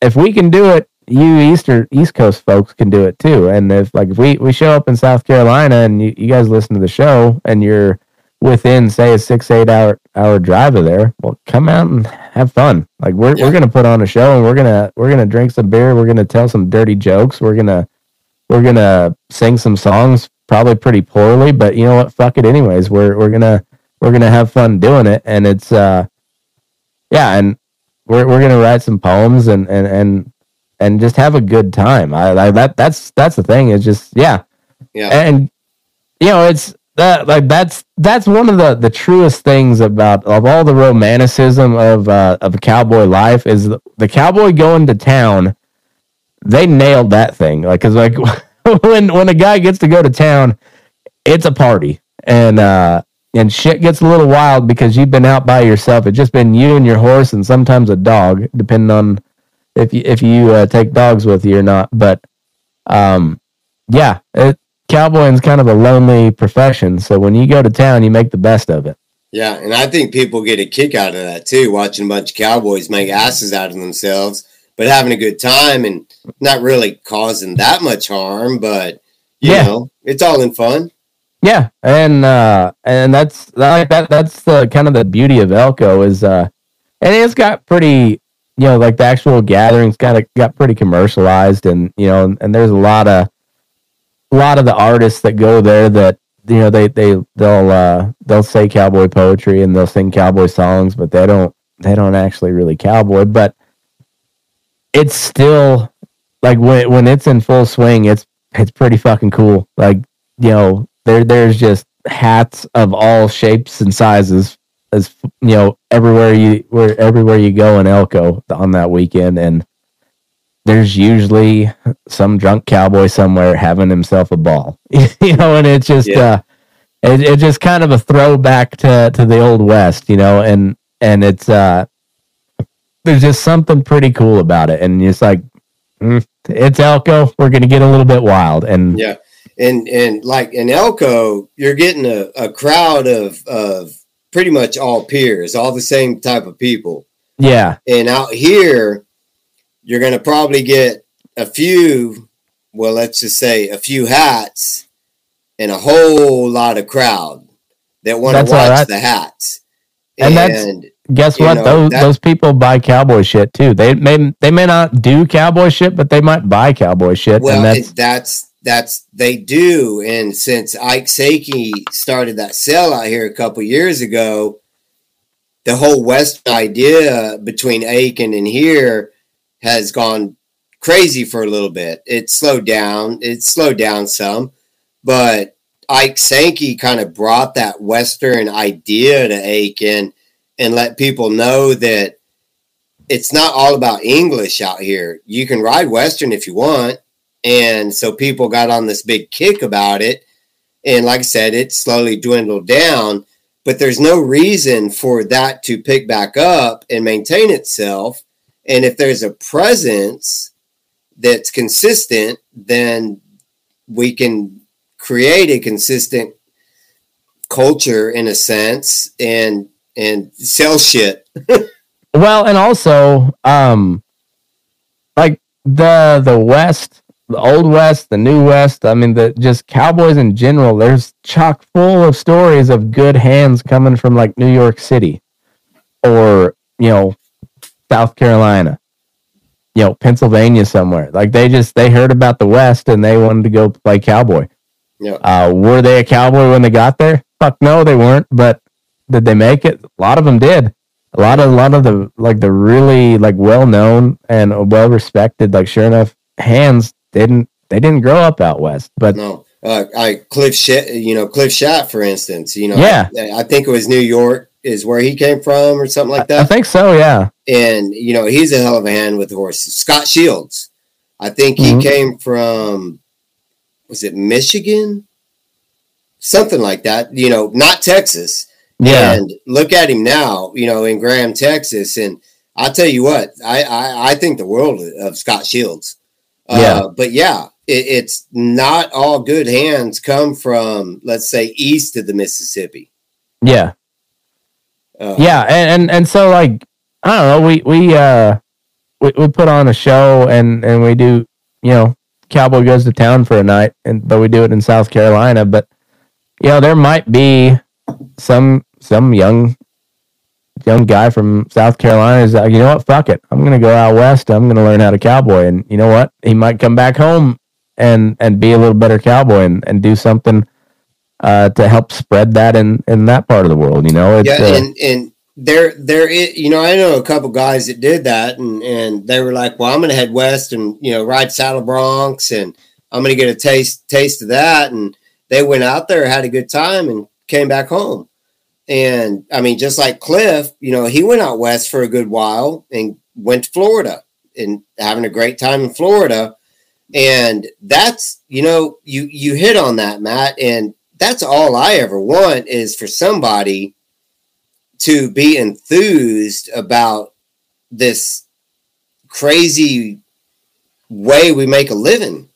It's wild. Like when, when you boil it down, we uh, we go somehow capture this animal that weighs anywhere you know anywhere from 800 to 1500 pounds and we uh, wrestle it around get on its back and then we ride it around so we can go push around a bunch of animals that weigh anywhere from 150 to 2000 pounds. Mm-hmm. and uh and it, it's just when you put it in those terms you're like that's a weird fucking profession you know?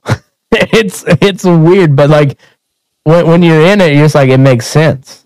Yeah, and and you know, even when I was a kid, I mean, honestly, I never thought like, who in the hell makes a living riding horses? Even though my mom was, it wasn't on my radar because I was like, you know, what kind of you're not going to make any money like that. That's just the way we grew up. yeah And but now I look at my life and I'm like, I make a pretty good living riding horses. yeah Um, but it's not for everybody. No it's not. And that's that's where like the romanticism comes into it because there's there's a lot of people that tried it and there's a there's not many that stayed you know? It's uh there, there's there's plenty of people that have swung a leg over a horse and uh, and tried their hand at cowboying and not many that stick it out for very long. Even good hands like there's a lot of good hands that that, that hang it up because it's The the burnout. yeah, and and, and you know, honestly, like when you're making your way, it don't pay very well. No. It really don't, and, and sometimes it don't pay at all. Like there's there's times you want to be invited to a branding, and you're gonna go work your ass off for that day, just so you can get bu- invited back, and then maybe somebody will uh, pick you up at day work sometime. Yeah. You know, it's uh, yeah. There's times you lose money on it. Um, I mean, I, I was pretty lucky this year in Elko. I, I left town with a little bit of money in my pocket, not much, but a, but a little bit.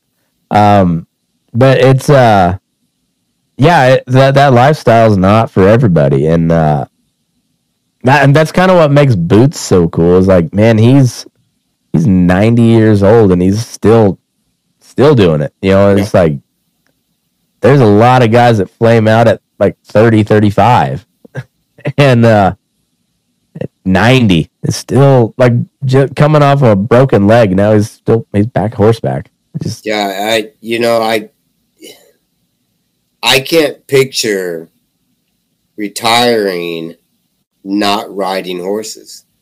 Yeah. Uh, and and you know, I know I've got to make some adjustments, and I can't ride as many horses as I can, but I can damn well teach. Yeah. And that's kind of the, you know, besides the whole fun I'm having with team roping and all of that, but clinics are starting to come back. Mm. And, you know, that's one thing, uh, you know, I, I'll, I'll say to this day is I love to teach. And I've got someone that's very, very enthused about, or I got two people that's very enthused about doing clinics at their different plantations. And so I'm super stoked about that uh, because that gives me, you know, when I don't have anything to do, I can teach and make money at it. And, you know, if I can make money at it, and why not? And Yeah. have a good time at it too. Yeah, and it's uh, you know, I I think I think that clinician thing, like, there's always been a demand for it, but it got so. It's kind of like everything else, you know. It, it gets commercialized, and you so like you get the Pat Parellis and the Clinton Andersons, and you're just like, oh Jesus Christ, man! Like, yeah, sell me another two hundred dollar lead rope. Yeah. Sell me. Uh, I I got I got certified as a Parelli instructor. I only had to spend twenty thousand dollars to get here. Yeah. and you're just like, ah, fuck, man. Like, just teach people how to how to read a horse. You know, like Yeah, that's that's, and, that, that's and really what it it. And when when people call me about doing clinics, I'm like, what do you want? Yeah, And you know, it's not about I'm not going to come in there and tell you this, this, and this. What do you want me to teach? What do your clients want to learn? And I will do my best to accommodate them. It's not this formula. It's what do you want to learn? And if I can't, if I can't teach you what you want to learn, I'm going to tell you that. I'm not going to say fake it until you make it because at some point you can kind of do that. But I try to curtail what I do, and I hate to call them clinics, but that's what we're going to call them. I try to do what the client wants, not what I Mm. want. yeah. And that seems to work.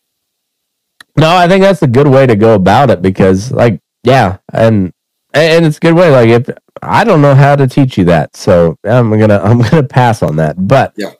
yeah. But if if I can if I can do something with that, yeah, let's do it. And and it gives you a way to.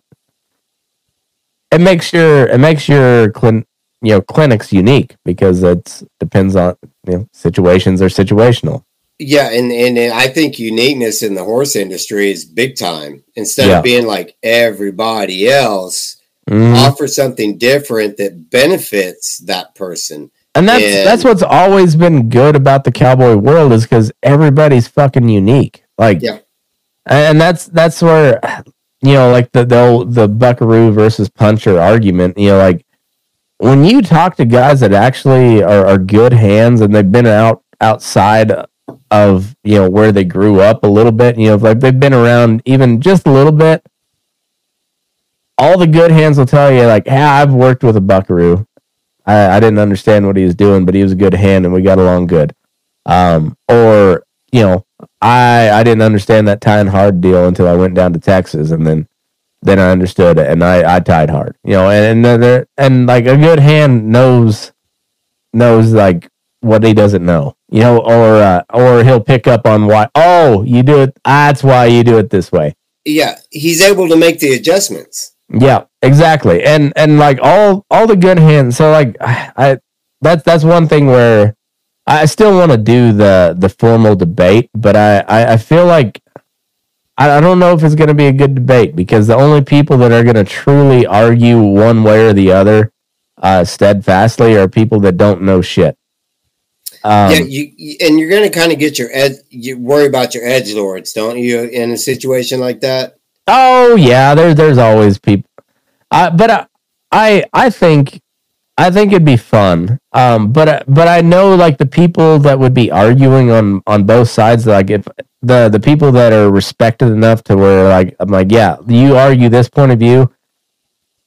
There's not going to be a, a solid conclusion because they're both going to come to the conclusion that it depends on the terrain, your cattle, um, and and what you're doing. Because yeah, tying hard when you're when you're trailing cattle off a mountain makes no sense because uh, that that cow jumps off the mountain, that horse is coming with her, Going with and. Yeah. and uh, and the same way, like uh, you're if you uh, try to throw a houlihan or you know a big fancy Del Viento loop uh, in the middle of a, a a mesquite patch, when you you only got one swing to to get on that cow, and that's not going to work for you either. And then even if you do get her caught, you still got to crash through the brush and uh and yeah, that takes two hands a lot of times. And uh. It, and and I wish there were. And this is the way I look at it. And and I'll just use this as as just not a point, but just two references. You take a puncher and you take a buckaroo, strip their clothes off, just put a regular old bridle, you know, on each horse and a regular old saddle, and you throw Mhm. that son of a bitch on that horse, and both of them are going to perform yep, and you're not going to know one buckaroo or a puncher from the other because they're not going to have their chinks on or they're Yeah. not going to have their shotguns on or they're not riding a you know uh, an oliver saddle versus you know uh, uh, or a freckers you know something like Yeah. that it's they're they're they're horsemen and they're cowboys. Yep, and it all goes back to the can't fake it till you make it. You are what you are. Yeah. and there should not be an argument between punchers buckaroos californios whatever. No, you know we should all learn from each other and respect each other's discipline. See, and and this is why I always I always compare it back to the military because it, I I always view it just like the different branches of the military bickering back and forth. But when the fight is on, they're all working in unison. Like Yeah. Air Force, Navy, Army, Marines, they'll talk shit on each other at any given chance. But if we're at war, we're at war, and they're working together like a finely tuned machine hmm because they're soldiers at the at at heart. Yeah. And the same way, like yeah, you may be a Buckaroo, you may be like you might be a Texas puncher, or you might be an Arizona puncher. They're totally different with some of the same equipment. Uh, you you might be uh, you might be a Montana cowboy where there's there's a lot of overlap there. Wyoming, Colorado. Uh, you might be from down south where you like you just catch cattle. Um, but you put them all in the same scenario and you say go to work, they're going to go to work and they're going to get it done and they're going to get it done well. Yeah. in And their uh, own fashion yeah, exactly.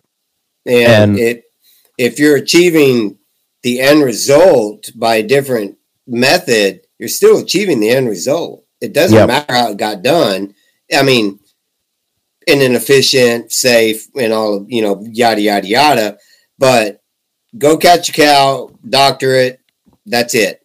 A Yeah. buckaroo and a puncher and a Californio, all those guys are going to get it done, just in a different style. Well, and and then it just you can go layer on layer of that because I mean, like you you take uh, your stocker guy versus your cow calf guy versus your feedlot guy. Like they they all have different areas of expertise, and then so like you know if you're you're looking at something that might be sick, you're gonna look at the stocker or the feedlot guy and be like, hey, what do you think? Um, and then the same way is like uh, you got a you got a little brush trap and and there's that cow there, and you're like, hey, who's tied on? Go get it.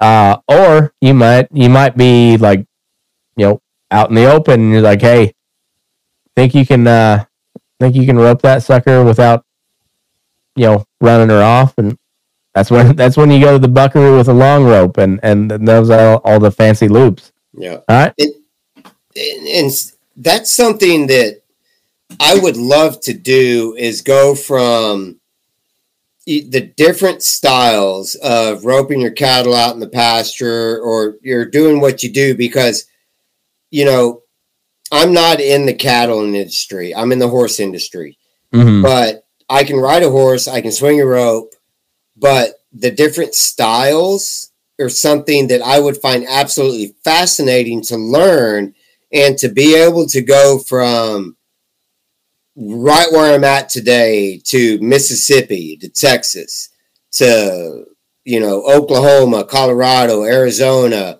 to Nevada, Utah, California and Mhm. learn all those different methods. I think Yeah. would be just one of the absolute, just amazing things to be able to experience and Mhm. admit to. I don't know your method of roping. Teach me. I want to go do it now. Yeah. And that's a goal that I think is is just one of those things that sits in the back of my head.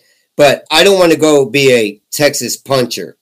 I Yeah. want to go be a hand at no matter where you put me. Yeah. And I think it would be awesome to be able to just do all of it. See, that's that's my my ultimate dream is just to be able to have like a living quarters trailer, and then just go day work in different parts of the country and film it. You know, and then at the end of the day, shoot a podcast with uh with the guys that I worked with. You know, and just like Yeah. shoot the shit. You know, like talk about the day, what we did, and then you know, and just like this, just shoot the shit. You know, like Cowboys have the best stories. Well, Cowboys, military guys, and, and then like, anybody that does hard shit for a living has great stories. Has great stories. Great Yeah. stories. I mean, so I mean, like, it's the same way with like those inner city guys that like like the union blue collar guys. That's a fucking hard living, you know. And and you see you see some shit that we don't see, and it's like I like talking to to guys and and, and throw gals in there too, you know, because we're we're progressive and shit. But like, p- but people that just do hard shit for a living and and love what they do, you know, like that's the that's the, not not so much that you just do hard shit for a living, but excel at it and, and love it. Excel I- I- I love that shit. You know, I, like I don't care what the job is. If it's hard and you're like, it's one of those things where you're like, either you're like, I don't know if I can do that, or like, man, I'd like to try it. Like that's the people I want to talk to. You know, Yeah. and and the, the the cool thing about cowboying is like the terrain is different all over this fucking country, and and so the cowboys are different all over. Yeah. and, and, uh, and I, I I absolutely love that because there there's a cowboy in every one of them, and most of them there's a horseman, yeah, and I just you know I want to experience all of that, and you know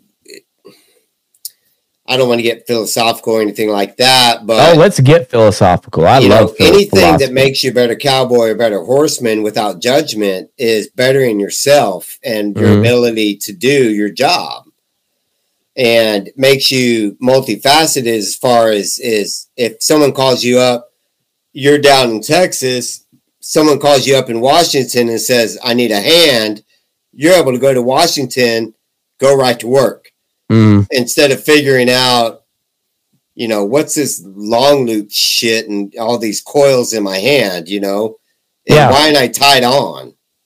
You Yeah, know, well, instead and- of being able to make that, you know, make that adjustment. you don't have to be the best at everything, but like the more you know, the better shot you have at getting paid. You know, Yeah. Because if if you can do a little bit of everything, like you'll fit in somewhere. Yeah.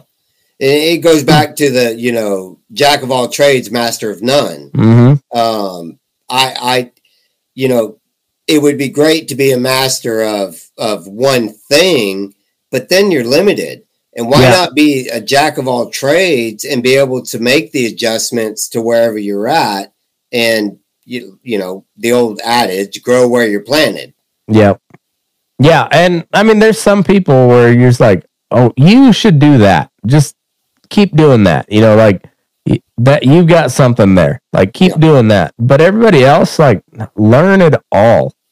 learn it all because uh, it just it makes you. It just makes you more well-rounded, you know. Like learn it how does to, and and i think the first step to that is saying i have not a clue what in the hell you are doing Yeah. show me how to do it Now, or, or especially if it's something cool, you're just like, oh, whoa, whoa, how'd you do that? Yeah. What did you do there? Like, uh, every time I see something like that, you know, like, uh, like I'll see a, a fancy loop, and uh, and it, if if it's if I saw somebody in front of me throw it, I'd be like, whoa, whoa, whoa, whoa, come back and explain that to me. Yeah. And if not, like if it's a video or something, I will watch it and watch it and watch it, and I, I mean, I mean, it's kind of how I did with this this whole podcast thing. I I listened to podcasts for close to ten years before I ever recorded one, so I, I kind of knew how it was. Oh, I Uh, didn't know one. they were that old. Oh man, they they uh, it was like I think Rogan started in 09. Oh so God.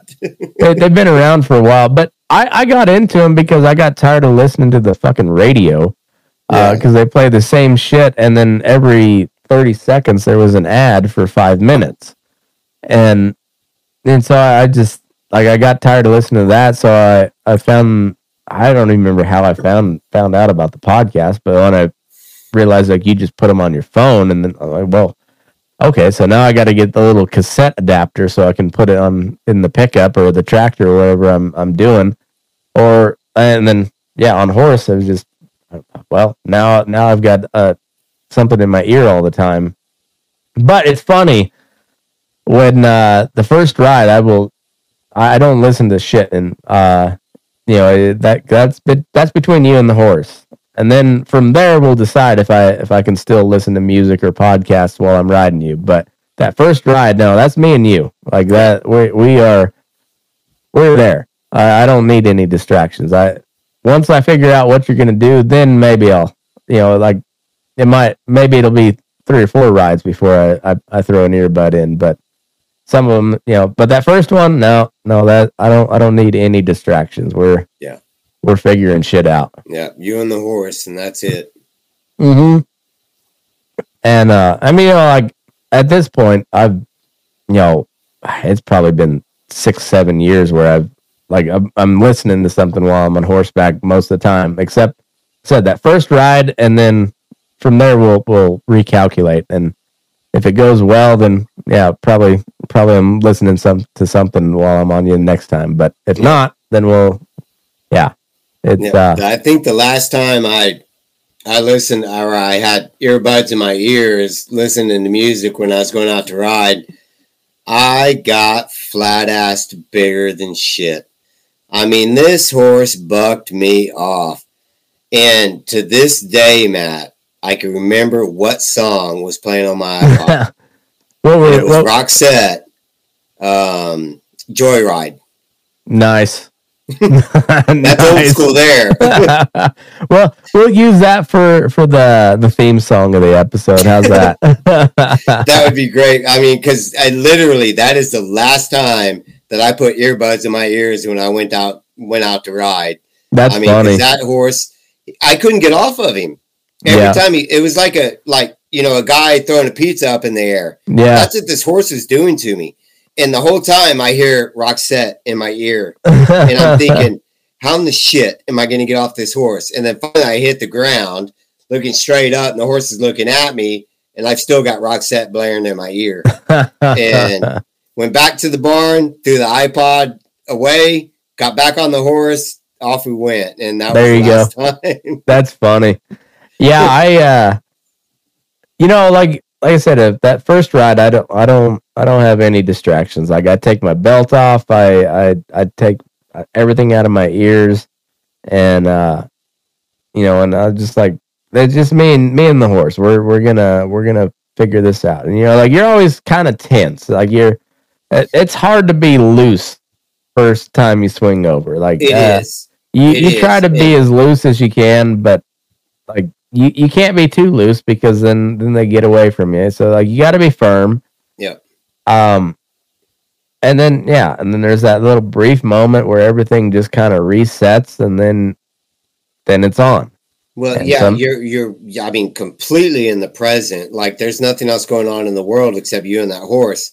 Yeah, because if you're not, you're gonna you're gonna get hurt. Yeah, and and it, it's I agree with you that there is that little bit of of tenseness. Like, okay, I think I know what this horse is going to do. I think I read him right, but he's never been ridden, Yeah, and that's a very unpredictable situation. And even though you get on him and he goes around the round crowd ten times at a nice trot, he's still my buck.